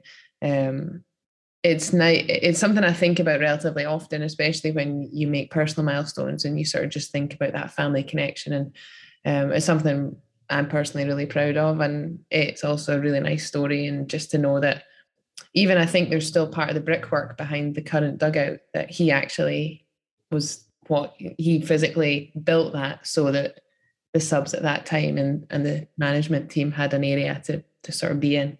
So there, there's little things like that that I think are little important and little special things that make the football club more than just the team I support. Absolutely. And I guess for some of our younger listeners, um, Donald Colman made over 300 appearances for Aberdeen between 1907 and 1920. He picked up four caps for Scotland, so two cap holders in the in the Corsie household, and then became a coach of the Dons from uh, 1931. As you just just touched on there, Rachel was famed as well for being the inventor of the kind of old school football dugout, the one at, at ground level. And um, you just spoke about there. Actually, I, I took my son, um, who we were just talking about a minute ago, to the sign for the Dons event uh, a few weeks ago. And even then, when you're doing the tour, the guys are still talking about it and explaining about um, about your great grandfather there. So his legacy is, you know, still lives on and, and will do forevermore there. And also, just to top that off, was posthumously inducted into the Dons Hall of Fame in 2018 as well, alongside that class that year that featured Ian Jess, Bobby Clark, and Peter Weir. So for younger listeners, that just you know really sets up there just the kind of the the the level with which your great grandfather is still held within the club. And you kind of talked about it earlier on that your mum's been a season ticket holder for years. Again, we won't maybe go into the the the exact number of years just to protect modesty, but can you remember your very first visit to Pittodrie? Not not specifically. I'm pretty sure it was in the Merkland stand and was probably quite excited about getting a chocolate bar at halftime or whatever it was. You know, I think it was I was probably young enough that watching a whole game of football was maybe quite an ask. But I do I'm pretty sure I went with a couple of friends and we were in the family stand and I think there, there was yeah, there's been some probably good moments over the years. I think at one, I was a mascot as well. I think at one point, I think it was a, well, no, it was a game against Hibs and we won 1 0 and we scored. Two things I remember from that day. One, I remember Derek Whyte was the captain at the time. And he said to me, Are you fast? And obviously, you're like, what, eight maybe? And you're like, Right. You think, Yeah, I'm really fast, which obviously, A, you're not, but you think you are. So he's like, We need to run really fast when we go. So I've just shot out the tunnel. I'm like I'm like 10 yards ahead of everybody. And I'm like, oh, too fast. so that was my first memory of that. And then second memory is, or not so much of a memory, but we won 1 0 and we scored in the first minute. But we knew them, it was winter time. So I'd come off the pitch, gone down like the side track, into the tunnel to get obviously warm clothes on because you're in your little kit. Hear that we've scored, come back out, sit in my seat. The game finishes 1 0, so I never actually saw the goal. So, but we did win. So, That's what sort of lucky mascot. That's all you want. Well, exactly. One for one. Yeah, my abiding memory of being the mascot is learning a whole bunch of new swear words from Willie Miller in the dressing room before the game. He was the manager at the time. It's fair to say that my little nine-year-old brain was just popping at that point. Just asking what various words mean. It was an interesting car journey home from my mum, I think. So we'll have watched a lot of the same players. Uh, Rachel, who were your favourites or your first initial heroes when you were when you were growing up? Tricky. Hmm. I can always, this wasn't my youngest memory, but I remember Kev McNaughton was definitely a player I, I loved. And then Robbie Winters is always a bit of a great, and, you know, since obviously appreciating Robbie Winters, that then played alongside Suzanne Winters, who's his sister in law now. Um, those two are probably stand. Billy Dodds. There's been some good. I mean, Stavrum was pretty decent in his in his big seasons when he probably scored a lot of goals for us. David Rowson, bit of midfield maestro. I think that might be the first time Dave Rowson's been called that on this podcast. you know, fans. I don't. You know what? I think actually in twenty episodes, I don't we've ever spoke about David Rowson. So that's me being really harsh. But there we go. Yeah, Jess. Jess would have been kicking about though. Yeah, he was class. Absolute class. There was someone that played that. I can't think who it was, but they lived next door to one of my friends. And again, I was pretty young and I remember I think Joe Miller, maybe. I think it was Joe Miller. And I knew he lived next a few doors up from one of my friends that I was at school with, and I was round for like a play day. They just like rang the doorbell. Just asked he, I just asked if he was in, and they were like, uh-huh. And then I didn't know what else to say. I didn't really think it through. I think I was like, that's where he stays. So I was like, right, let's ring the doorbell. And then my mom shortly came to pick sorry, and then my mom came to pick me up and she was mortified and apparently we had to apologize. Joe Lewis used to live just around the corner from Graham, but he's had to move because Graham was doing the same as well to him. So Out there with my goalie kit on, getting to sign my gloves a lot. but uh, the courts dealt with that quite swiftly. So he moved. For the record, that was a joke. well, He did used to live around the corner, but the courts were not involved. Well, yeah. So once again, I'll maybe just try and get us back on track before I dig myself deeper. Can you, or rather, what is your your favourite Aberdeen game that you can remember being at? Doesn't necessarily need to be Pittodrie.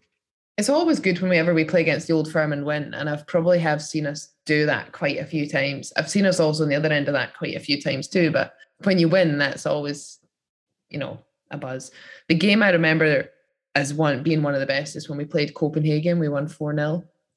I have two friends who are um, one lives up in Buckie and one lives in Aberdeen, massive Dons fans. Um, and we still have a group chat. And every Saturday it's always kicking off and normally because I'm in a different time zone, I'm never quite, I'm always like, oh, yeah, the game's on. And chat's always pretty decent in there. But they were both at the game with me that time. And I remember, I think when we went 3 0 up, or when Jamie Smith scored, I think that was the third one, maybe the fourth. We were in that, we'd obviously been late to get tickets. So we were in that section of the South Stand that's uncovered. And that goal's gone in. I just remember my friend Jamie, that we call her, just she's about six foot two. She had both of us either side of like in each hand and just propelled us about three, four rows further forward than we were actually sat. So fortunately we're still here and nobody was hurt. But that was a that was a great game. Uh, yeah, that that certainly was a great game, um, and it's also my job to now flip this round and ask you what's the worst game that you've uh, you've ever been at. Again, doesn't have to be at Pittodrie. Worst game. There Um, are a few contenders, so you might need a minute. I don't, that's hard to put on the spot, but I, I do know I wasn't at this game, but the game we lost 9 0 oh, at Celtic Park, I played for Glasgow City at the time. And again, there was a couple of players who were who were big Celtic fans. And we had a good, it was a laugh. You know, we gave each other as much stick and it was it was a good time, no doubt. But that probably crossed the line for me. That was not a good time at all. And that will be remembered sorely for those reasons. yeah, I think that's fair enough. There's defeat, and then there's defeat, isn't there? And sometimes you can deal with the stick, and other times you just want the ground to swallow you up for a day or a week or whatever. So yeah, we can probably all relate to that one. But Graham, Graham, it was only three points. yes, yes. Famous quote from a famous manager. Um, before I go into a rant, I'll ask you your next question, Rachel. So we'll we will turn to your own playing career for a bit. And can you remember or pinpoint a moment where you thought you might have a shot at actually playing at uh, the top level of the game? I mean, for me, honestly, it was pretty. I wouldn't say I fell into it because I, I did work really hard, but I think that was just because it was a little bit. It was in my nature to sort of do that, but I realistically almost got pushed, certainly into like a pro pro level. Um, it just wasn't something that was really visible whilst I, you know, and it wasn't. It was something I loved doing. It always been something that I did to kind of. It was a hobby, obviously, and then it became a really big part of even just kind of school and university and professional exams. It was that escape. It was like a good balance. Um, and the progression just sort of led on in the sense of I was never sort of pushed down a certain avenue. I always I knew from an early age I was one of the best sort of locally for my age because you're identified and you go to sort of various kind of development squads and you can see there's like a pathway. You're obviously in the Aberdeen region and then the regions kind of get as you get older, the regions become bigger and more selective who gets to progress. As you were kind of on that path, I was aware that I was obviously in an elite selection, but it was always just additional training. It was like, oh, I have this training now. It used to be on a Monday night, now it's on a Wednesday night, and instead of it being down at Chris Anderson Stadium, it's up in Inverness or it's down in Perth or, you know. So you just kind of followed that progression. It was always a hobby. I always was going to go to university. I chose to, to go to Robert Gordon University because they had a good business school and I wanted to study accounting and finance. So started that. And then I was still playing at youth national team level at that point. And then from there, it was just whilst I was there in my sort of third year playing under 19s, a teammate at the time, Ruesha Littlejohn, she played for Glasgow City. And I remember it was a it was probably the last summer camp that we had. And she said, Glasgow City really want to sign you. Would you consider it? And that was sort of the catalyst for then that move. And at the time i was going into secondary university so it wasn't an overly straightforward decision but i was like well you know they were a little bit flexible so that became that. And then part of my university degree i got a placement in third year so i was able to kind of align that with being in glasgow and then obviously playing at glasgow city got a little bit more serious. And you know the progression of me being there from sort of 2008 2000 yeah 2008 through to i think the end of 2013, the club's growth was huge there. I think Laura Montgomery and Carol Anne Stewart, the two owners, Laura still played, but their ambitions for the club were to take it professional, which, to be honest, if you'd said that to most of us at the time, 2008, we would all been like, right, okay. You know, because it just wasn't something that really was seen as probably that feasible and maybe not overly lucrative. And it was then I, I actually qualified as a chartered accountant and um, I worked for Ernst Young, and the partner at the time, um, Jim Bishop, who I still keep in touch with now, um, pulled me aside one day, and I always remember panicking because he said to me, "At five o'clock, let's have a meeting."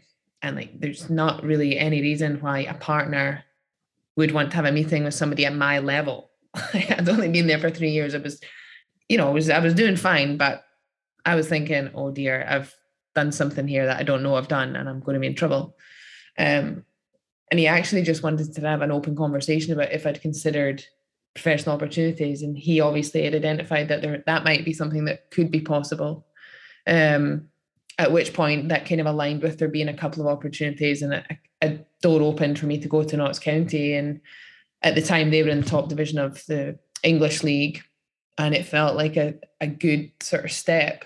Um, and so that that pretty much was how it happened. And I think had we not had that conversation, I think my career would have played out obviously differently. Um, who knows if I might have at a different time ended up taking on a different, you know, path and adventure outside of Scotland. But I was 23 at that point in time, and it wasn't necessarily something that was that was at the front of my mind because I'd always just thought, you know, academic stuff probably came first up to that point. But I think it was a good transition moment in that I'd probably reached a good point in the academic path that if I'd continued, I would have probably got pushed into a, a, business route that might have made playing, you know, sport at a higher level increasingly more difficult as you became more senior in, in that capacity as well. to take a little step back there. So you started out with Aberdeen Ladies before making the move to Glasgow City in 2008. And it's with Glasgow that you made the move back towards the centre of defence. How did that come about? Um, as your early career had seen you play really more as a midfielder or more like a winger type. Yeah. I mean, definitely wasn't by choice. I actually had been injured with um I just moved to Glasgow City. I'd been playing centre mid and yeah, I'd played sort of in wider areas for Aberdeen and also the national the youth national teams. And um I went to Glasgow City at the time and we'd gone away for Champions League and I'd got injured in one of the in like the second game maybe. Um it wasn't that serious, but it was enough that I couldn't play. So then we were building up to sort of the third group game, and I was able to do a little bit of training. But he was like, "I need you to." We were doing a say, I think it was sort of like an, a phase to goal type drill, and he just needed a defender to basically go and stand in an area a little bit passively, but just to try and make sort of the run for the forward a little bit more realistic and under a little bit more pressure. So stupidly, I went in and seemingly did too good a job at clearing most of the balls that came in. And he was like, I'm not sure you're going to get a game for us in midfield. Um, and we need someone at centre back. And I think you maybe have the attributes to try there. And that basically was it. And that was the turning point. Um, and to be fair, it's worked out quite well for me. So I should be grateful for that. And I am. But I, I definitely miss the the days of being a little further forward at, at times and maybe getting involved a little more higher up the field. You maybe just talk to us about what sort of grounding experience playing for Glasgow City gave you. Now I'm just looking at uh, what you actually accomplished when you were there: six league titles, four Scottish Women's Cups, and three SWPL Cups, as well as getting regular tastes of European football. I'm just thinking, in terms of the way the the game was at that time in this country, that's probably the best place you could have been. You know, get that sort of wealth of experience. Does that just really sort of set you up going forward?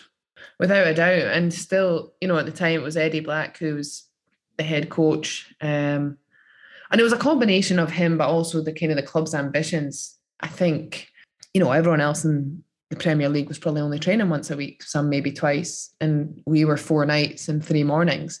Um, or that it progressed that obviously it didn't just overnight become that. Um, but it was it was probably the first time I had been seriously coached a lot of the fundamentals in the game, which when you think about that compared to just how, you know, the boys' youth development was at the time to be sort of 17, 18, to be getting your first real exposure of of like basic principles of the game, you know, taking uh, just doing a passing pattern and understanding sort of what side of the cone you move to, like double movement, take the ball on the right foot, when to open up, when way to pass, how to like draw a defender in to then exploit exploit the gap in behind. Like those things are quite simple, but actually teaching them and and doing it within drills had never really been something that I that had been incorporated into the work I was doing. Maybe it had been subconsciously, but never intentionally taught. And I think still to this day, I use some of the things that I learned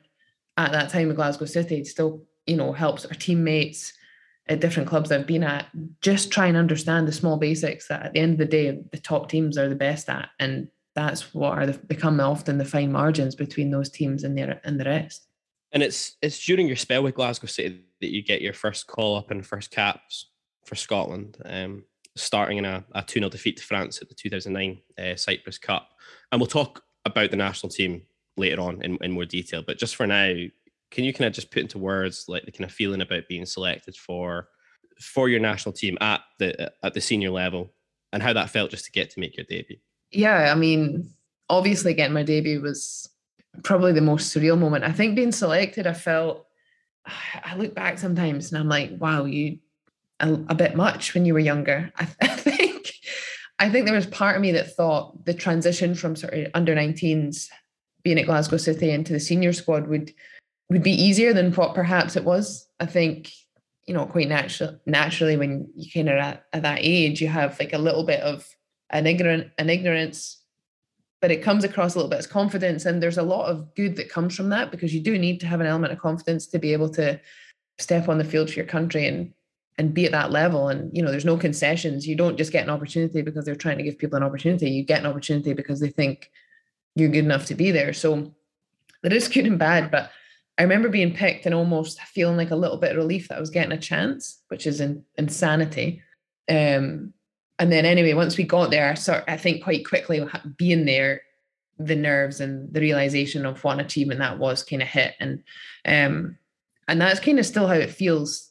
Not maybe quite as intensely as that very first camp, but now there's like there's still this like pressure to be like I I want to be selected. You know, I I just for perspective, I um, pulled an, a lower ab muscle just in the final game of our club season just a few weeks ago. I don't know if like I, I need to be available. I need to be available. I, I don't want to miss an opportunity and I don't want to have anything that's a reason to not be selected.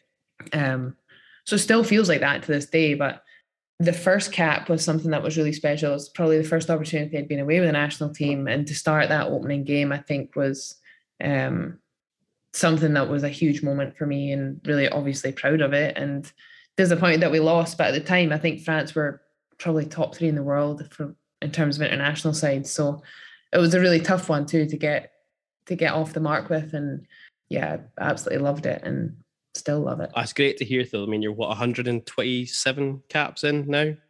That the hunger's still there the same way that you were on cap one. Um, that's quite remarkable actually to be to be honest.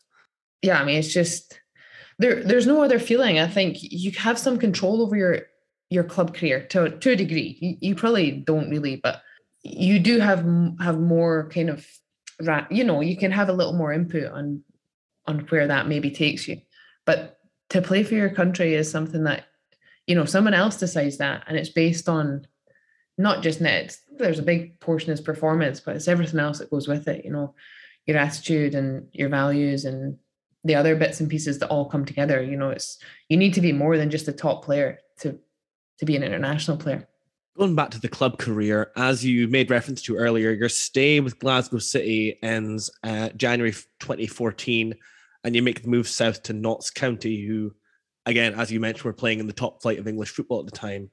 We're of the understanding that there was interest in yourself from both Liverpool and Man City at the times. What was it that attracted you to make the move to to Notts County? I think the interest in those two other clubs maybe wasn't quite as um, forthcoming as it was from Notts County. And I, I'd gone down to visit the club.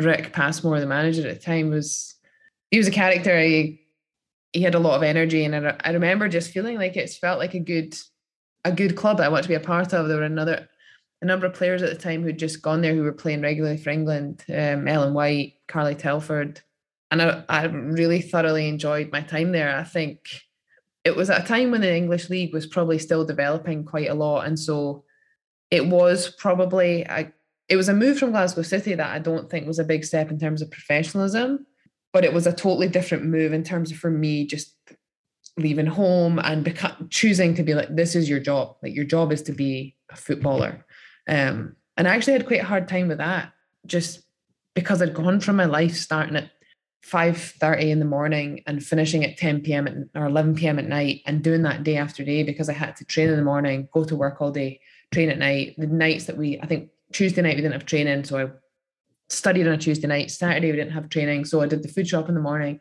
studied Saturday afternoon, Sunday was games. So I'd gone from that absolutely relentless routine to not actually ever thinking about how I was feeling or you know, do I need a rest? Because it was just every minute of every day was full. So you just had to, to do. There was nothing else for it. To then being like, right, well, you've training in the morning and then you just go home. And that I a lot of people maybe think that's hard, you know, they don't really get it. And I understand why people don't understand it. But for me, that was really challenging at the start. But either way, I I had such a great time. I lived with Carly and a couple others and um we just they're people who are just good energy are people who you'll remember for the rest of your life. And they're the people who make probably the biggest influence on your career. And there's so many good memories from that time. And i think that it really opened my eyes to so many different things about myself and about the opportunities that were out there and and kind of the ambitions that then i started to perhaps think about and what i did want to go on and achieve. And so following on from that um, that particular season's pretty successful for you you step in to become the captain and you end the season being named as the joint managers player of the year with Jess Clarke and you also picked up the Sporters Player of the Season award uh, as well. Uh, and then you decide to call time on life in Nottingham after one season and move to Seattle Reign ahead of the 2015 NWSL season. How did the move to Seattle come about, and did you need a great deal of convincing to head to the west coast of America? You know, based on the fact that your career to date had been in Scotland uh, and then and then England, so all all in UK and not too far from home. Yeah, um, it, it was a it was a huge move, um, and I think it was difficult to leave because I had had such a great first year in England, and we had a close knit group of players who were all still there. Leanne Crichton, I think, had just had either just signed or I knew she was about to sign, and we obviously are close friends and spent time living together in Glasgow and played together national team. And it was it was a hard decision from that point of view because you know your heart is saying this has become a little bit of a family for you. Um, however, the NWSL then and I still believe now, although a lot of people would debate you about that, um, is a, is the best league in the world. It's certainly one of the best leagues in the world and the opportunity to go there is something that doesn't come about for a lot of players. Um, they have quite strict rules. They were even stricter back then, but about the number of international players that can come and um, opportunities like that are very difficult to come around. So at the time, Kim Little was there too. Obviously, have that actually was a part of our friendship, probably becoming even closer, us both being over in the States. But I knew she was there. The head coach at the time, Laura Harvey, who's now come back there. Um, she was English, had, had obviously come from Arsenal. So I, knew there was a little bit of, I, I, suppose, familiarity is the best word. And even though it wasn't actually really, but um, yeah, it was a huge, a huge step. And one that, to be honest, has been one of the best decisions because I've absolutely loved my time in the US. And again, the, the biggest influence has been just understanding yourself as a person, the things you can achieve, meeting people from all different cultures all around the world, some of the best players in the world, players who've won World Cups, Olympic gold medals, the amount of people who have crossed paths with, not even just um, footballers, but uh, other sports as well. I think it's, I've had such an incredible experience that, you know, it, it's afforded me seven years that have been absolutely amazing. And of course, Seattle Reign is an amazing pun on the fact that it's incredibly wet in the west coast of America. So it's... Do you know what? It definitely rains more in Kansas City than it did in Seattle. Really? A hundred percent. And everyone says that to me. Everyone's like, "Oh, it rains all the time there." And I'd say if you go in November, yeah, there's going to be a lot of rain. But if you go in the summer, it's the spring and summer. It's worth a visit. Did you ever take a trip to Aberdeen, Washington, just for the sake of it? I didn't, but I did. I did drive past it quite a few times, and every time probably went, "Oh, Aberdeen." There we go. That's all we want. That's it. um, as it is when you join Seattle, it's a pretty stacked. I'm going to use the American terminology here. Roster that you join in Seattle with likes of Hope Solo, uh, Megan Rapinoe, and you just mentioned Kim Little, um, already already at the club.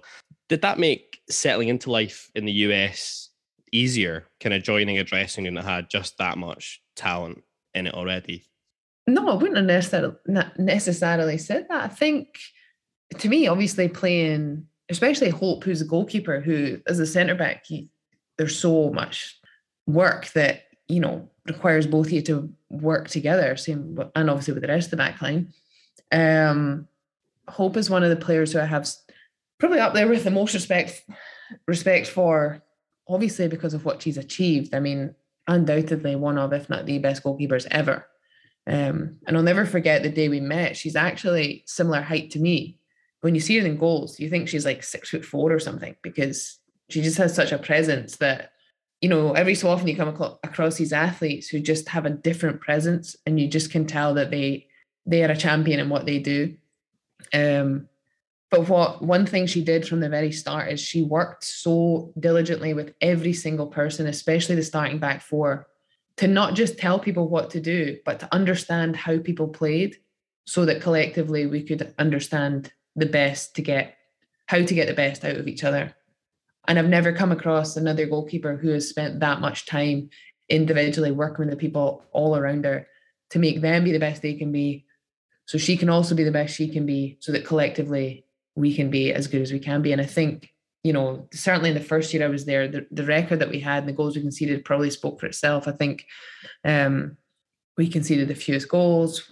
I think we won the Shield that year, which means winning the league, and then lost out in the championship game at the very end. But she she was incredible to play alongside, and it's something that is a memory that you know for me is a highlight in my career. Um, and obviously Megan is. Um, I think that first year she just came back from injury, so um, she wasn't fully in training, and I think you know the things she's gone on to do more recently. I think her profile has just shot up, and you know she's obviously um, involved in in a lot of things, trying to help in as many different things as she can. And she's a big advocate for you know equality in the women's game all round. So again, just a cool experience to play with these players that see things slightly differently and just in america they see women's sport as a whole differently so for me even that was a learning curve you know to go to somewhere where they actually give their athletes a true platform and they celebrate their athletes in a different way than i think we've ever known um you know, even for any sport, male or female here, um, the US just have their own way to do a lot of things. So, and um, that was really cool too. And it wasn't just about those big names. I think we had an amazing team. Keelin Winters was the captain at the time, and she's a youth US national team player. I think she was at a couple of senior squad training camps, but she's someone who is is a teammate that I always credit um, a lot of just respect to, but also the enjoyment I had in that first year, you know, to lead that group had a lot of characters, a lot of huge, big names. She had a humbleness and awareness for absolutely everybody from, you know, not just the players, but the staff, the office staff, incredible human being and someone that, again, just another pivotal person in your journey where you're like, yeah, that's someone who I want to make sure I'm in contact with for a long time. It's really, really useful insights into the mechanics of you know, it's not just you turn up, you train, you play. The levels that I suppose the top players go to to make sure that you get that little, was it you know incremental gains that the other, the, you know, that the opposition don't have. So it's really fascinating to to hear um, how that all plays out. So we focus on your first season in the US. You racked up 16 appearances and a couple of goals in the regular season um, as the Reign topped the standings, and you also appear in both playoff games, which you mentioned too, with Seattle unfortunately coming up um, short, losing 1 0 to Kansas City in the final. Looking back on that season, were you satisfied with the first season, as in, had you set yourself personal goals and you could look back and think, yeah, I achieved them? Or were you just sort of taking it as it comes and then you get a chance to have a little bit of rest at the end and sort of reflect back on what you've accomplished? Um, I remember the conversations at the start with Harvest and you know, I was definitely go- I was definitely signed as probably third choice centre back. Um, I remember just thinking, I just need an I just need an opportunity, like just go and just work hard and earn yourself an opportunity. So I remember having quite an open-minded mindset going into the transition, um, which probably took a little bit of pressure off me, just knowing that it was on me to ensure that I conduct myself in a manner that I know is the way I wanted to do that. And um, you know, you always feel like you'll get a chance. You'll definitely get a chance. You know, someone will get, not that you want someone to get injured, but likelihood is there will be an opportunity where they're like, yeah, we're going to put you in this game. Um, so I think I was a sub the first game and possibly was a sub the second one too. And then I remember there one of those early on games, I came off the bench. And after that, I started, I think, the rest of the games throughout the season that I was available for. Um, so for me, like that was an incredible that was an incredible first year. I think it was I achieved more than I thought I possibly would. Um, but I always had that belief that you know if if you do get a chance, then you just have to make sure that you find a reason to keep yourself in the running. You know, and whether that meant you you would go on and start the next game, not necessarily, but you know you you put yourself a little closer to maybe getting the chance to start, and and obviously it, it worked out. After the season ends, and obviously the schedule in America is different than it is in the UK.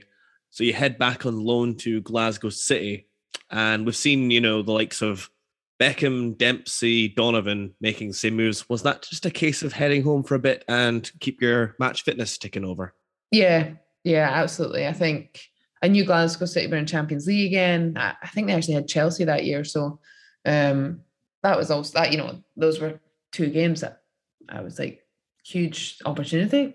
Champions League's again a competition I would I'd love to play in again. I'd love to get that opportunity to. And um, just the season was quite short in the US at that time. They've sort of expanded it out as the years have continued. Um, but there was an opportunity for me to sign in the window that meant I wouldn't jeopardize sort of the start of the following year. So it made sense to make sure I played. And there was probably still national team games at the end of that year too. So it was a good transition to move closer to home and then also just keep that sharpness up and being in around a football environment is probably the best way to do that, especially with international fixtures. And so the kind of next campaign for Seattle's a bit of a flatter one. Um, the team kind of failed to finish in the playoff spots, but you maintain your your spot in the starting lineup um, most weeks, and it's the same case again in 2017. Um, although this season with the likes of Kim Little having departed again, Seattle just miss out in the playoff spots, and after that season finishes, decisions made for for your contract at Seattle not to be extended, and you depart there having made 44 appearances. Um, but it's not long until then you're picked up by the Utah Royals, a new NWSL side at the time. There's obviously a marked difference between Utah and Seattle as kind of just in terms of makeup of city, etc. Did you kind of notice that big difference between the two, and did that take a bit of time to kind of get used to? Uh, it's definitely noticeable. Um, the US is quite like that, though. I think wherever you are, um, you know, each state and um, each not necessarily as specific as states, but there is a diverse, you know, culture across the whole country, and um, Seattle was a very not just in terms of cultural people, but Seattle is a massive city, uh, like huge, and it's hustle and bustle. There's a lot of big companies um, have their headquarters there, and so it's just it's almost overpopulated, and there's just it's just vibrant. It's a young people city. There's um, it's fairly wealthy. Um, and I absolutely loved it. I lived with the host family, and so it was really well looked after. And you kind of from the get go, I knew all sort of the spots to go to, and I abs- I really enjoyed my time there. And then the Utah move, yeah, was it was a totally different opportunity. I think what the club was doing there, they were really putting the women's game um, paralleled with their their men's team at Seattle Reign. We weren't connected with Seattle Sounders, um, whereas the Royals were, you know, directly aligned with Real Salt Lake, and they ultimately just built facilities and one side of their stadium that mirrored the other side, where the men's sort of home dressing room and recovery area and gym space was. They just absolutely mirrored that and made it the women's section, which almost made ours nicer because ours was essentially brand new. Um, and so the experience there from a football perspective was absolutely incredible. Um, and culturally, then as a city, it is very different. Um, there's obviously a big Mormon population across all of Utah. Um, but Salt Lake City itself is a lot more diverse and like most cities. Um, but again, it, it's much smaller and, you know, things move at a slower pace, which I think again was good for me. You know, I enjoyed the busyness of Seattle, but it was almost a nice, a nice change to then go somewhere else. And I think also just the surroundings, there's a lot of national parks, a lot of outdoors, um, hikes and and just good just good enjoyable things to do again just explore i think you know, if you're going to travel around the world for your for your job, then it's absolutely essential that you make the most of different places that you end up. So, considering Utah were a startup club, can you maybe just let us know what's that actually like in that you're part of a club that's just starting up, but you're you're also expected to be able to compete at the top flight as well. So there's quite a lot going on there that you maybe hadn't had in your career to date. Yeah, it's it is difficult and there's definitely there's almost like a stubbornness about you where you're like yeah we can compete we can definitely compete but then there's also another part of you where you realize the rationale is that it might take some time for us to find exactly you know who we are and how we're going to play and how we're going to make sure we are successful and, and that often does take a few more years. It's not impossible to have you know i think the team we had in that first year that i was there was team that was more than capable of making the playoffs, and we obviously just fell short, which which did feel like a disappointment. Um, that ultimately wasn't what we aimed to do. So there, there's some kind of rationalization of yeah, well, a realization we were in our first year. Maybe that was a big, you know, goal to set for us, but it was one we felt we could achieve. So that was disappointing. Um, and then obviously happened again the following year. And again, we were agonizingly short. And that's tough because naturally you're a competitor. I mean, I think all the players that play at top level in the US are, you know, incredibly competitive. Hate just losing 5v5 in training. literally, I think that dictates how good the, the rest of the day you have. So, you know, I think those seasons there was some big kind of learnings, and that's also good. Um, you know, you need those moments in your career, and unfortunately, you know, and and then the third season, I think it was the dreaded COVID year, and that just almost made it just its own its own thing. You know, I think again, we were grateful we could just play. I think we're the well, I know we were the first professional sport to get back playing in the US, which um, was you know credit to all the clubs and players and league staff that made sure that was possible. Um, and that's obviously led us on to now. Yeah, I mean, you kind of touched on it there. Obviously, the, the, the first two seasons at Utah are successful, I guess, in one way for a startup, but I guess when you come so close as well to playoffs, etc., it becomes quite disappointing um, period in the season, and you break up these campaigns as well with uh, loan moves at, at, Canberra United as well. Again, a similar idea to Glasgow, I assume, in just terms of ticking over and and, and everything there. Um, and as you just touched on, things obviously drastically change come 2020. Um, the NWSL season's cancelled due to COVID. Um, although you end up being able to make a, a loan move to Birmingham in, in August of that year. And then in December 2020, though, news appears that Kansas have been approved as an expansion team. Um, they're going to pick up the players and other assets that Utah um, held that were in the process of being wound up. As a player, how mad is it to hear that basically your contract and and you being treated as an asset here in this in this world are basically being picked up and told right you now belong to kansas city uh, a city which is a thousand miles away from utah in the midwest and this is all happening in the middle of a global pandemic. Yeah. And i think i think a few things. I think firstly i'm glad i'd been in the us for sort of six years at that point and i'd learned the system. Yeah um, and I also think I was grateful that I'd had one one difficult sort of move already. You know, the transition from Seattle to Utah was um, was tough because it wasn't my choice. Um, and I just actually that transition had happened off the back of surgery that we didn't quite know how successful it was going to be. I was still rehabbing. I didn't have a club, and you know, I'd had that adversity there. So in some in some way, I was a little bit primed for just what was going to lie ahead. But I do remember, yeah, I was on loan when it all kind of happened. So I was in Birmingham. I actually remember the first time I met the owners and the new head coach, we had a Zoom call planned, and it was for the day that I, Birmingham were playing Arsenal. And I was going for dinner with um, Kim Little after the game at her house. And so the first time I met the owners and the manager, Huw Williams, was literally sitting in Kim Little's living room on the Zoom call with these people I didn't know who now were going to be the people that looked after me for the next however long. Um, and it is quite surreal. And obviously, like, you kind of made a home in Utah. I'd been there for three years. I had a lot, I'd left a lot of things there because obviously, when I'd left and you know, late, I think I left at the end of July to go home to play on loan at the end of the Challenge Cup. So most of my things were in my apartment in Utah. And so there's just like so many things constantly coming into your mind, and you're trying to then also remember, well, I'm in Birmingham right now and trying to play for them. So everything will be fine. There's procedures in place. I'm sure it'll all work out. Um, and it, and it kind of does. There's some bumps along the way, and of course there is because they're moving. They basically had two and a half months to move an entire football club, yeah. not literally the bricks and the cement, but an entire football club to yeah a whole different part of the country. So it, it's there's no other way to describe it other than wild, but it's the US sports system, and um, you, you kind of just stick in day at a time. Things progress, various phone calls. You figure out where you're going to live next. You figure out how you're going to get there. You figure out how your stuff's going to move from Salt Lake to Kansas City, and um, you know, it, eventually everything comes together and, and it does work. With that being said, all things considering, how is life in Kansas City? Yeah, it's it's different too. Again, it's another new city. It's a fun. It's a fun city. It's quite a young.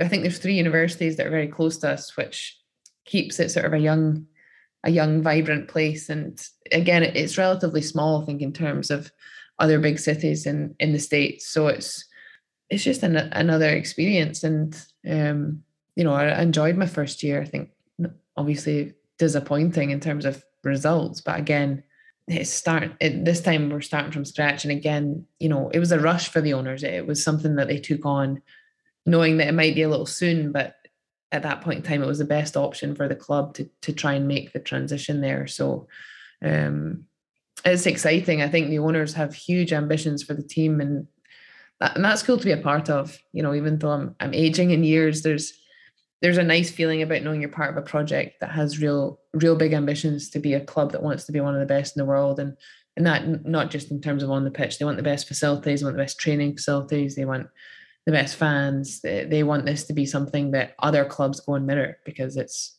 the gold standard.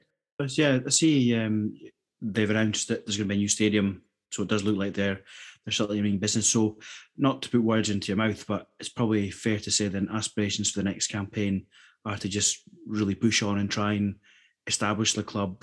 And like you said, it's a, it's a project, but they've got big ideas. we we definitely do need to push on. I think we we we came last this season, and I think it was a tough. I think there was a harsh reflection. There was definitely um, a number of games where we we had more more quality than perhaps what we got out of those those games, but we do need to push on. I think you know we can. There's two new teams coming into the league again this year, so I think that all teams are expecting um, some roster changes. Um, if we stick with the roster word.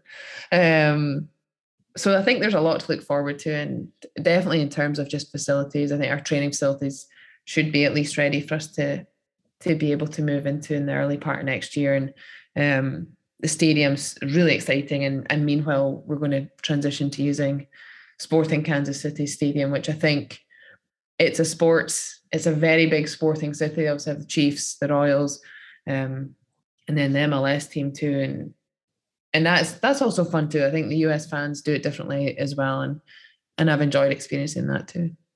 we probably can't talk about um, football in the states without kind of touching upon the fact that obviously the NWS was kind of sorry the NWSL was you know rocked quite significantly through the course of 2021 um, with all the allegations of you know sexual misconduct, inappropriate, homophobic conduct, uh, comments, etc., amongst a whole bunch of other questionable behaviour that um, was brought to light through a I don't want to use amazing because it sounds like the wrong word to use, but an amazing piece of investigative journalism through the Athletic, and it's seen the termination of you know one head coach's contract, the resignation of the league's commissioner, one owner having to resign as CEO of their club, and, and the opening of several different investigations, which I think are still ongoing. It's, Mhm. it's not something that's been reported hugely on on this side of, of of the Atlantic, and are you able just to give us a little bit of insight into just what the atmosphere was like around kind of your own club um, at Kansas City and, and I guess the league as a whole, just when all of these revelations were coming out and it just felt like they were constant as well for a period of, of, of days and weeks, I guess. Yeah, yeah. I mean, I think it is tough to put into words how how it felt, but the you know emotional and sad. I think are it was very real. Um, a lot of players, you know, whether they had personal experience with abuse prior, whether they'd been abused by the, the names of people who were coming out in a lot of these investigations and in these, you know, resignations, um, whether you were just friends of those um, teammates who had been suffering, whether you were also then part of a club while those people had suffered. Some people had a lot of guilt about that because, you know, it was it, it affected people in in such a more complex and bigger way, I think, than anyone could have imagined. And it honestly was just horrible and sad.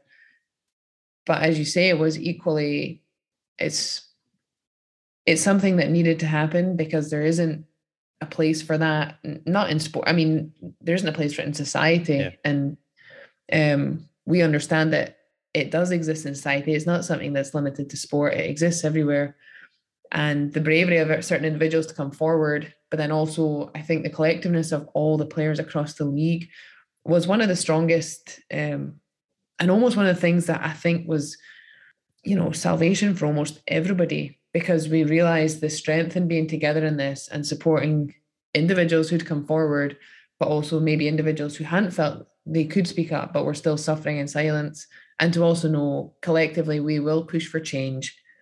And whilst we're doing this, we're going to make sure we actually do it across the board because we don't want this to be something that then next year there's another situation or two years down the line there's someone who's been hired and there's a, a backstory to them.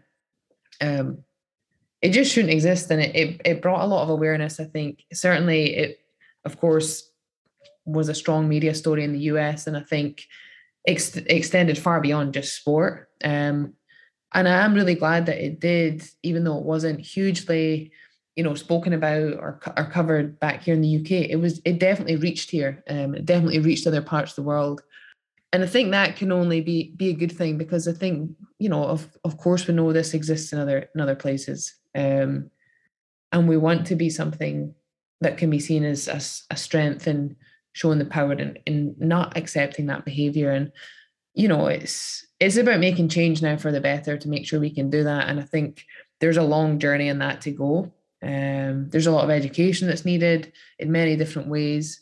Um, and there's a lot of you know systems and structures that need to be looked at to make sure that there is you know steps in place that we make sure that you know at the end of the day in, in what we do we consider ourselves to be elite athletes playing in one of the most you know lucrative and exciting leagues in the world if nothing else we should have the best people in place anyway. So we need to make sure there's procedures in place to make sure that's that's what happens let alone have people who have a history of you know mistreatment and and abuse. So it it was a heavy time. I'm um i'm involved with the players association quite heavily. So my exposure exposure to everything that happened the number of phone calls i was on um different conversations that needed to be had with different people it it was a learning curve for me too. I, I think you know you just you realize the extent of it and you realize the importance and definitely make, taking a stand and and making change. And often we're all a bit reluctant to change at times and we all probably have moments where we go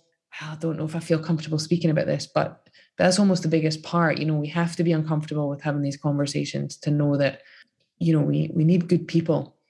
You've kind of preempted I guess my follow-up question to that a little bit um, it was just to say, I mean, and you, you touched on it there. There's obviously a long, long way to go in terms of sorting out these types of issues, and not just in the American League, and as you touched on, not just in football. You know, across society more generally. Um, there's bound to be, you know, similar matters which have not been reported going on elsewhere. But are you just on a kind of personal level heartened or more hopeful that having seen the fallout from what's happened in in the American League that it might prompt more people to to come forward elsewhere to try and kind of fight and resolve, you know, where possible, some of these kind of systemic issues where they exist.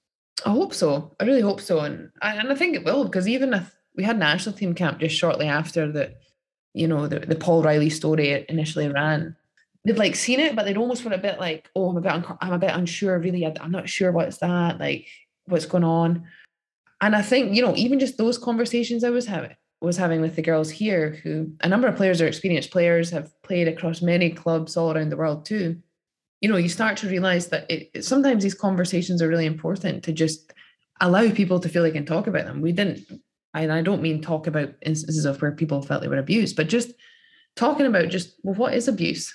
Like, what does emotional abuse look like? What, you know, when we think of abuse, it, it's quite clear when someone physically hits you, or it's quite clear when someone sexually assaults you in quite an aggressive manner.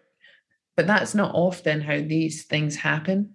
Um, and often they're very subtle and certain certain people who who act in a certain way, they're very smart in how they hide some of these behaviors to kind of make make their behavior actually become something that they get away with. So we even had some really good conversations there. And I think a number of players went back to their clubs and, and hopefully continued those conversations because I think feeling that you can talk about it is important. Um, because ultimately otherwise these things remain hidden and um, and that's just enabling and allowing it even more. Yeah, well, we thank you for your perspective there. Let's move on and talk about your time with the Scottish national team. You're wearing the shirt there. We can see it now. Yeah. Let's talk about it. At the time of recording, as Gary mentioned, you've picked up a pretty remarkable 127 caps with 18 goals for the national team and led the squad as captain into both the 2017 European Championships and the 2019 World Cup, representing the first time Scotland had qualified for these major tournaments. Can you talk us through your own mindset about what a captain should bring to the table And just how proud a moment was it for you to be the captain leading the squad into those two major tournaments? Um, firstly, Gemma was the cap. Gemma Fay was the captain for the Euros. Um, so I definitely can't take. Don't want to take credit for her, but That's more of Gary's fake news there. um, two. Okay, so that was the second question first. I think obviously it's, it was incredible to to leave Scotland out of the first ever World Cup. I think that's it's difficult to put into words because it's just a unique experience that so few people will ever get to do. And playing for your country is the biggest honor, the greatest achievement, the absolute best feeling. You know, now we get to play at Hampden. It's on it. It's incredible, and it's hard to have words because I feel all these words you might associate with other experiences, but it's honestly just the best thing ever. Um, and in terms of just what I think about being a captain and a leader, I think for me, I don't think it necessarily changes.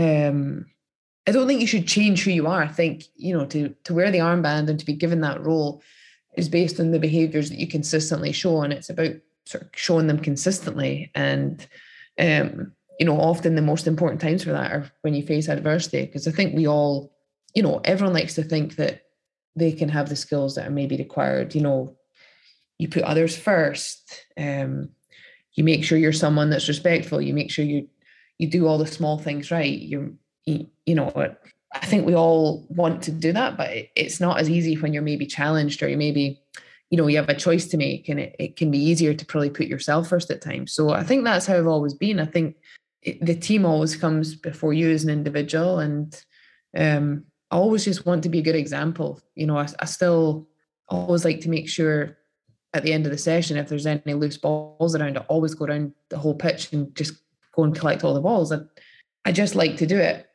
I like to make sure that, you know, we don't leave jumpers or water, water bottles around after us. And um, I always clean my boots every single day, which some people, especially here, um, take the piss out of me a little bit. But I, it's just one of those things that I'm like OCD about. And I was like, why would you not clean your boots? I'd never wear I'd never walk about in dirty trainers or dirty shoes, and I need clean boots.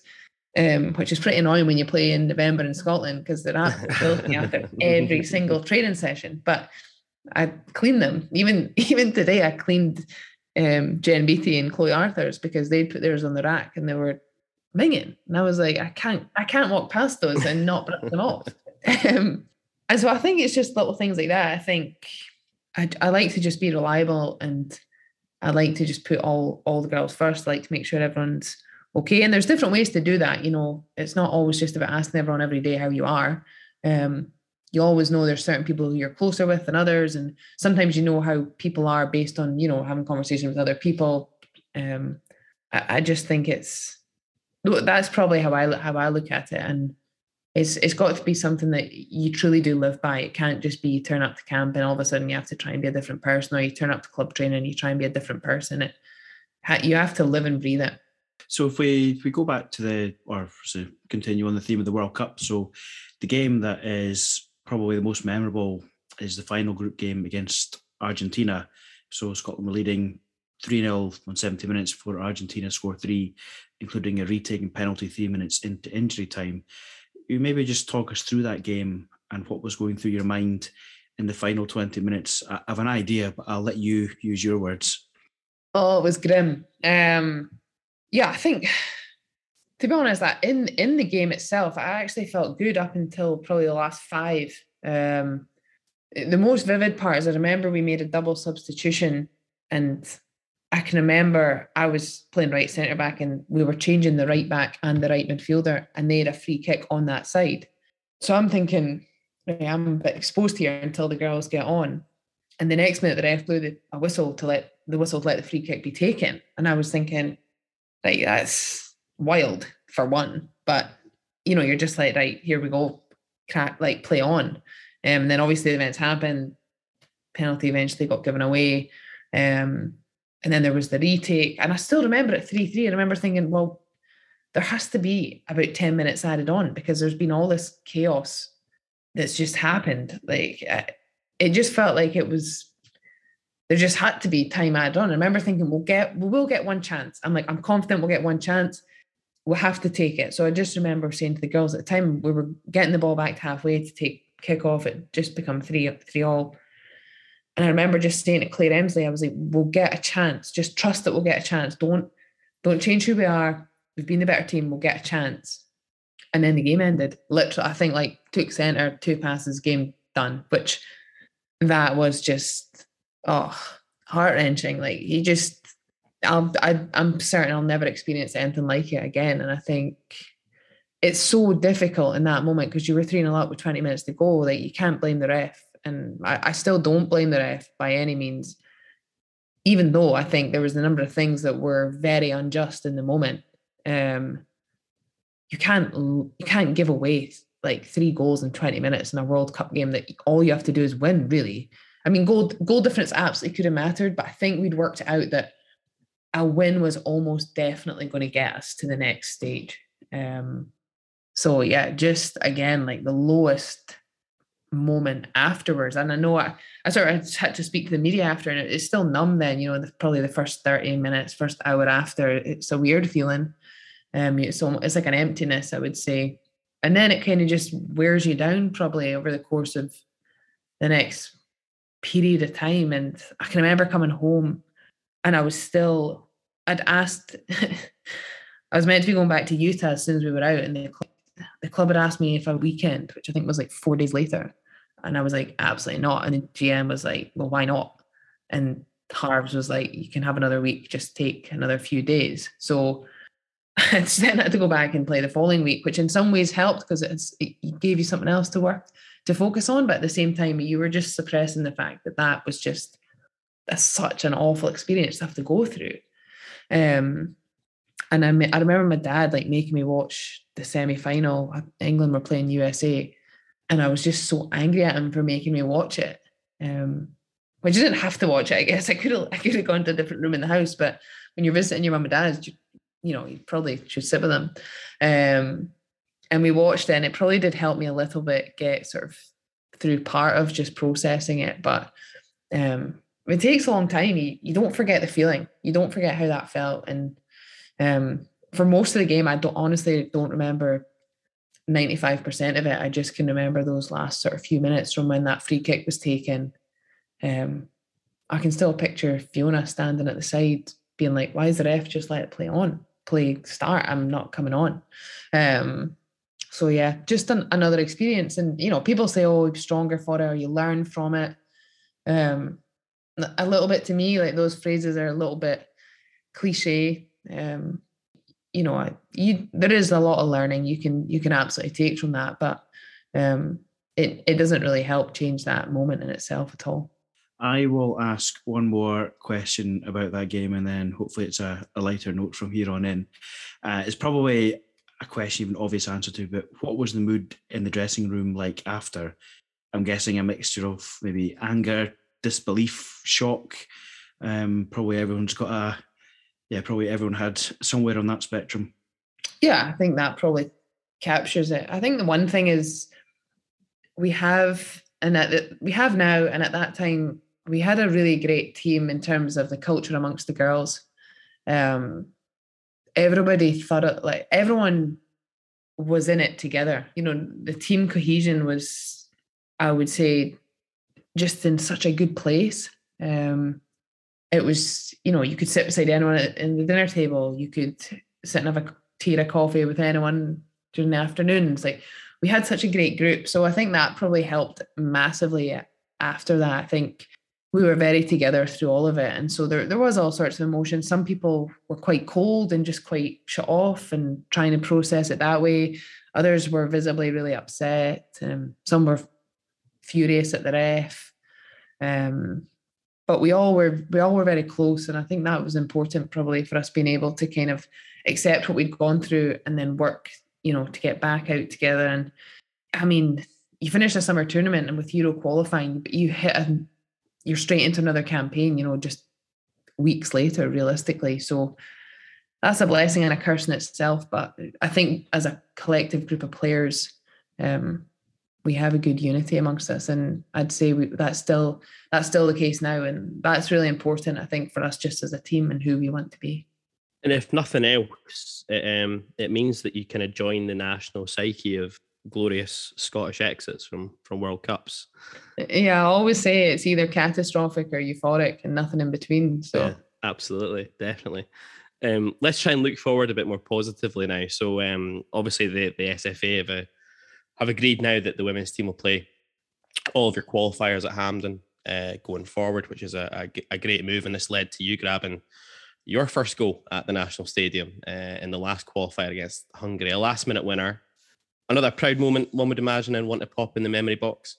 yeah, that was that was absolutely amazing. Uh, oh, the, the feeling of scoring at the feeling of playing at Hampden is just different. It's just it's it's something that I think all of us feel extremely grateful that we are current national team players and we've been given this opportunity.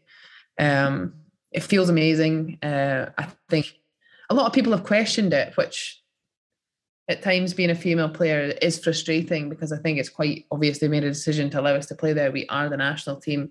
Um, and I think it's amazing that they've decided to do that. I think it puts us, you know, it's something we should actually blow up. Like, not many countries do that, you know, on a consistent basis. I think a lot of teams get to play, you know, we know England have played at Wembley, we know other teams have played at the same their national stadiums, but you know, now it's our home for qualification games. I think it's absolutely incredible. Um, and I think we should only talk about it in a positive way. And then, yeah, as you said, you know, to score at Hampden is absolutely amazing. Obviously, the nature of the goal, you know, being important, um, makes it that little bit more special. But I think uh, Jenny as well, you know, setting it up. I think rarely do you see centre backs combine, and then obviously, I think the men's team did it just you know that first Yeah, goal the right, yeah. Denmark, and Cooper sets it back to Souttar. But there's something about that. It's just a good feeling. You know, you work hard as a partnership. It's one of the one of probably the only positions where realistically your individual performance is almost irrelevant. It's about your performance collectively that's most important. Um, and a lot of people think both me and Jenny have been in the team a long time. We're really close friends, but we haven't actually played that many games, the the two of us. So um, we absolutely we we love it. We and yeah, it was absolutely buzzing that you know we could obviously contribute at the other end of the pitch this time and and salvage three points. before we look towards the uh, the future, I just wanted to take a step back to the World Cup 2019. I can't think of women's football being having the kind of exposure it did on the TV as that World Cup did. Did you get a sense either during or maybe afterwards of just how big that was for the women's game and how important it would be for women's football to really kick on and develop even further in this country and perhaps even, you know, throughout the world? I mean, yeah, definitely got sense. I think it was incredible. I think even being there, you could feel it. And then obviously kind of the after effects of just seeing um how the game's growing and, you know, being a little more interested about about all those things. Uh, I've probably have a bit more of an awareness of just, you know, partic- the fact that participation is much higher. There's a lot more um school programs, the criteria for clubs um, you know, sort of right from the top down to all youth ages, it has um, just seen huge impact. So uh, I think it's, I think it's great. I think there's nothing else really to sort of say other than I think the more we can do this, the more we can make it visible, the more we keep doing well. Um, it's just having huge, hugely positive impacts just across the board. And you know, more specifically on the girls' side, I think um, we need to always be a little bit more encouraging to girls' participation. I think there we know that there's a massive drop off at high school age for a number of factors. Um, but the more we can try and help girls feel that we can break down some of those barriers and make them feel more comfortable and encouraged to to play sport. They don't need to be in any way an elite sports person, but just to feel there's a place for them. You know, it's it's absolutely about everybody. Um, I, I've loved all sort of parts of my career, and you know, from the school team to you know where we were just friends and we played every sport, and then whatever day was football, that's what we played. So, um, you know, we want it to be for everybody. We want there to be participation and involvement for those who want to do it. Yeah, absolutely. And I think I saw seen somewhere that women's football is the fastest growing game in the UK. So you can tell the impact you had there. We're recording this interview in the lead up to the upcoming doubleheader against Ukraine and Spain in 2023 World Cup qualifying. Take it you're looking forward to these games. yeah, yeah, definitely. I mean, they're they're going to be the toughest ones yet, obviously. Um, and Spain away will be extremely tough. But I think you, Ukraine at home is a game we have to get three points. We, um, they're just if we want to realistically achieve what we want to, then it, it's a must win. And you know they're a good team. Um, we played them probably just over two years ago. It will be different to that, but um, they're a side that are very, very competitive. Um, they have a number of experienced players. They have good players. We expect them to be physical. Um, the game, the margins between teams is has you know reduced in general. So you know teams that even though they can perhaps have a slightly lower lower ranking than you, you know there there is no easy games in the, in these competitions now. So yeah, Friday is a massive one. It, it's going to be tough, but we we can't wait for it. Yeah, well, we wish you all the best for that. One final question about the Scottish squad. Able to tell us if there's any other Dons fans in there? Uh, we have had a few over the years. Um, I count Rachel Small, although she does have to, of course, she has a soft spot for Hibs, given her husband is quite decent for them. Um, I'd count her as a Dons fan, and I think she might be the only one at the moment. But there was a couple of years where we had a good few. Um, but it might just be me and her now. Laura Montgomery, the own the owner of Glasgow City, is a, a big Dons fan. I, I heard you mention this, I think, before. Um, Yeah. which, which did pique my interest a little bit. She helped me a lot in those tough days. Well, I will take you all the way back, full circle to Aberdeen, and uh, we just chat about the Aberdeen's women's side who are finding life in SWPL one quite tough. But I'm guessing you must be pleased to see your first side back to the the top flight, and maybe just looking to see if you can explain to our listeners just how big a step it is for Emma Hunter's side this season. Yeah, it's a big, it's definitely a big step from the championship. I mean, you've teams there, you know, Rangers full time outfit, Celtic have certainly full time players, Glasgow City full time, um, and top teams, you know, players, who international players.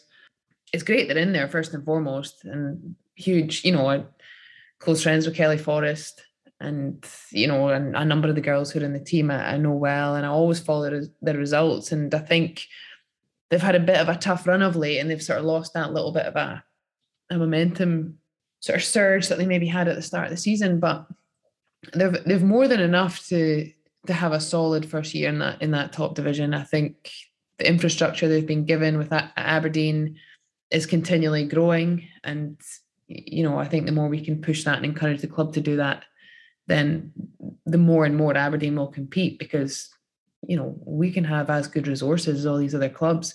And I think that's going to be key in helping them just bridge the gap because the game is growing. And so even these teams are already ahead of them, they're going to continue to get further ahead unless Aberdeen make sure they kind of keep up with with where the game is moving. And um, I know that Dave Cormack is understands that. I know he spent a lot of time in the US. I've had conversations with him about him. He, he, he sees the women's game there and and has seen, you know, just the product that it is, and it, it can be a product that can bring in value. So um, that's always good too. But I, I'd love to see them just kind of get out this little rut they're in and, and find a way to get a couple of results because I, I think they're suffering a little bit from some poor form and they they had a difficult run of results. So there's no need to probably them to feel that pressure just yet because they've definitely got enough quality in there to keep them in in the top flight and you know certainly comfortably sit mid table. I think the quality that they have.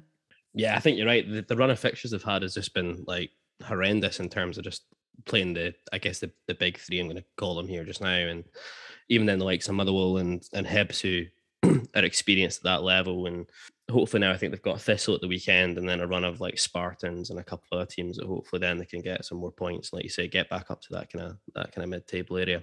Yeah, it's it's tight with with all those clubs. Just sort of probably from like sixth down to tenth. You know, one win can just boost you so much. I think Hearts were sitting bottom a couple of weeks ago. They've had two back to backs, and you know now they're not not too far away from Hibs, who have for so long been one of the top teams. So, um, yeah, they'll be they'll be more than fine. Just need to find that form, which you can feel. That's the thing, you know, feeling that pressure and getting in the habit of losing as well as being in the habit of winning. Absolutely. Listen, Rachel, we we'll round things off here because we've taken up way too much of your time already. Um, especially when you're I've in, rubbish most of the time. Sorry. especially when you're in Scotland camp. We said it earlier on, but we don't want to be the ones to blame for anything that might happen on Friday night. Fingers crossed it doesn't, and it's a a solid three points against Ukraine to set up, I guess, a bit of a straight shootout between ourselves and the Spaniards for for automatic qualification, hopefully. But we'll round things off with one final question. This is one question that we ask all of our guests that we've got on the show. What does Aberdeen Football Club mean to Rachel Corsie? Tr- uh, I've never been asked this before. That's quite that's a tricky one. Um, how do, how do you answer that? Honestly, I think I think to be to be totally honest, I feel it's like a passion that is within you. That and to me, it's um, I think that's the be- the best way for me to describe what the club is to me. You know, I, I think I, I yeah, I love the Don- I love the Dons. There we go. There we go. Great stuff. Simple as that. Rachel Corsie, thank you so much for joining us on the ABZ Football Podcast. It's been our pleasure having you. All the best for the next couple of games with Scotland, and uh, obviously for the next season with uh, with Kansas City in, in, in the American League. Thanks so much. Cheers. Stand free. Stand free. And that wraps up this week's episode of the ABZ Football Podcast. Thanks for joining us, and please remember to like, subscribe, follow, or whatever on your podcast player of choice. Join us next week for episode 22, where we'll be joined by Andy Murray.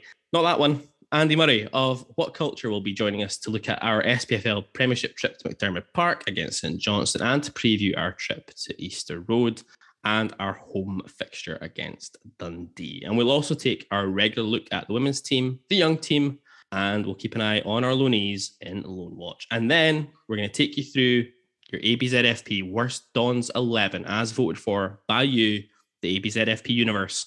And this also includes a beautiful little Easter egg that we're sure you will all enjoy. We look forward to seeing you then. Stand free.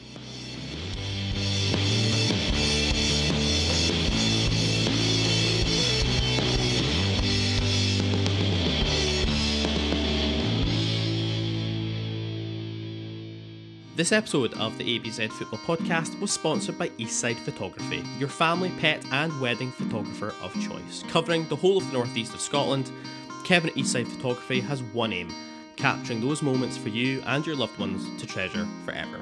With a focus on shooting in natural and candid environments, Eastside Photography create a fun and relaxed atmosphere for all the family, including your four legged friends.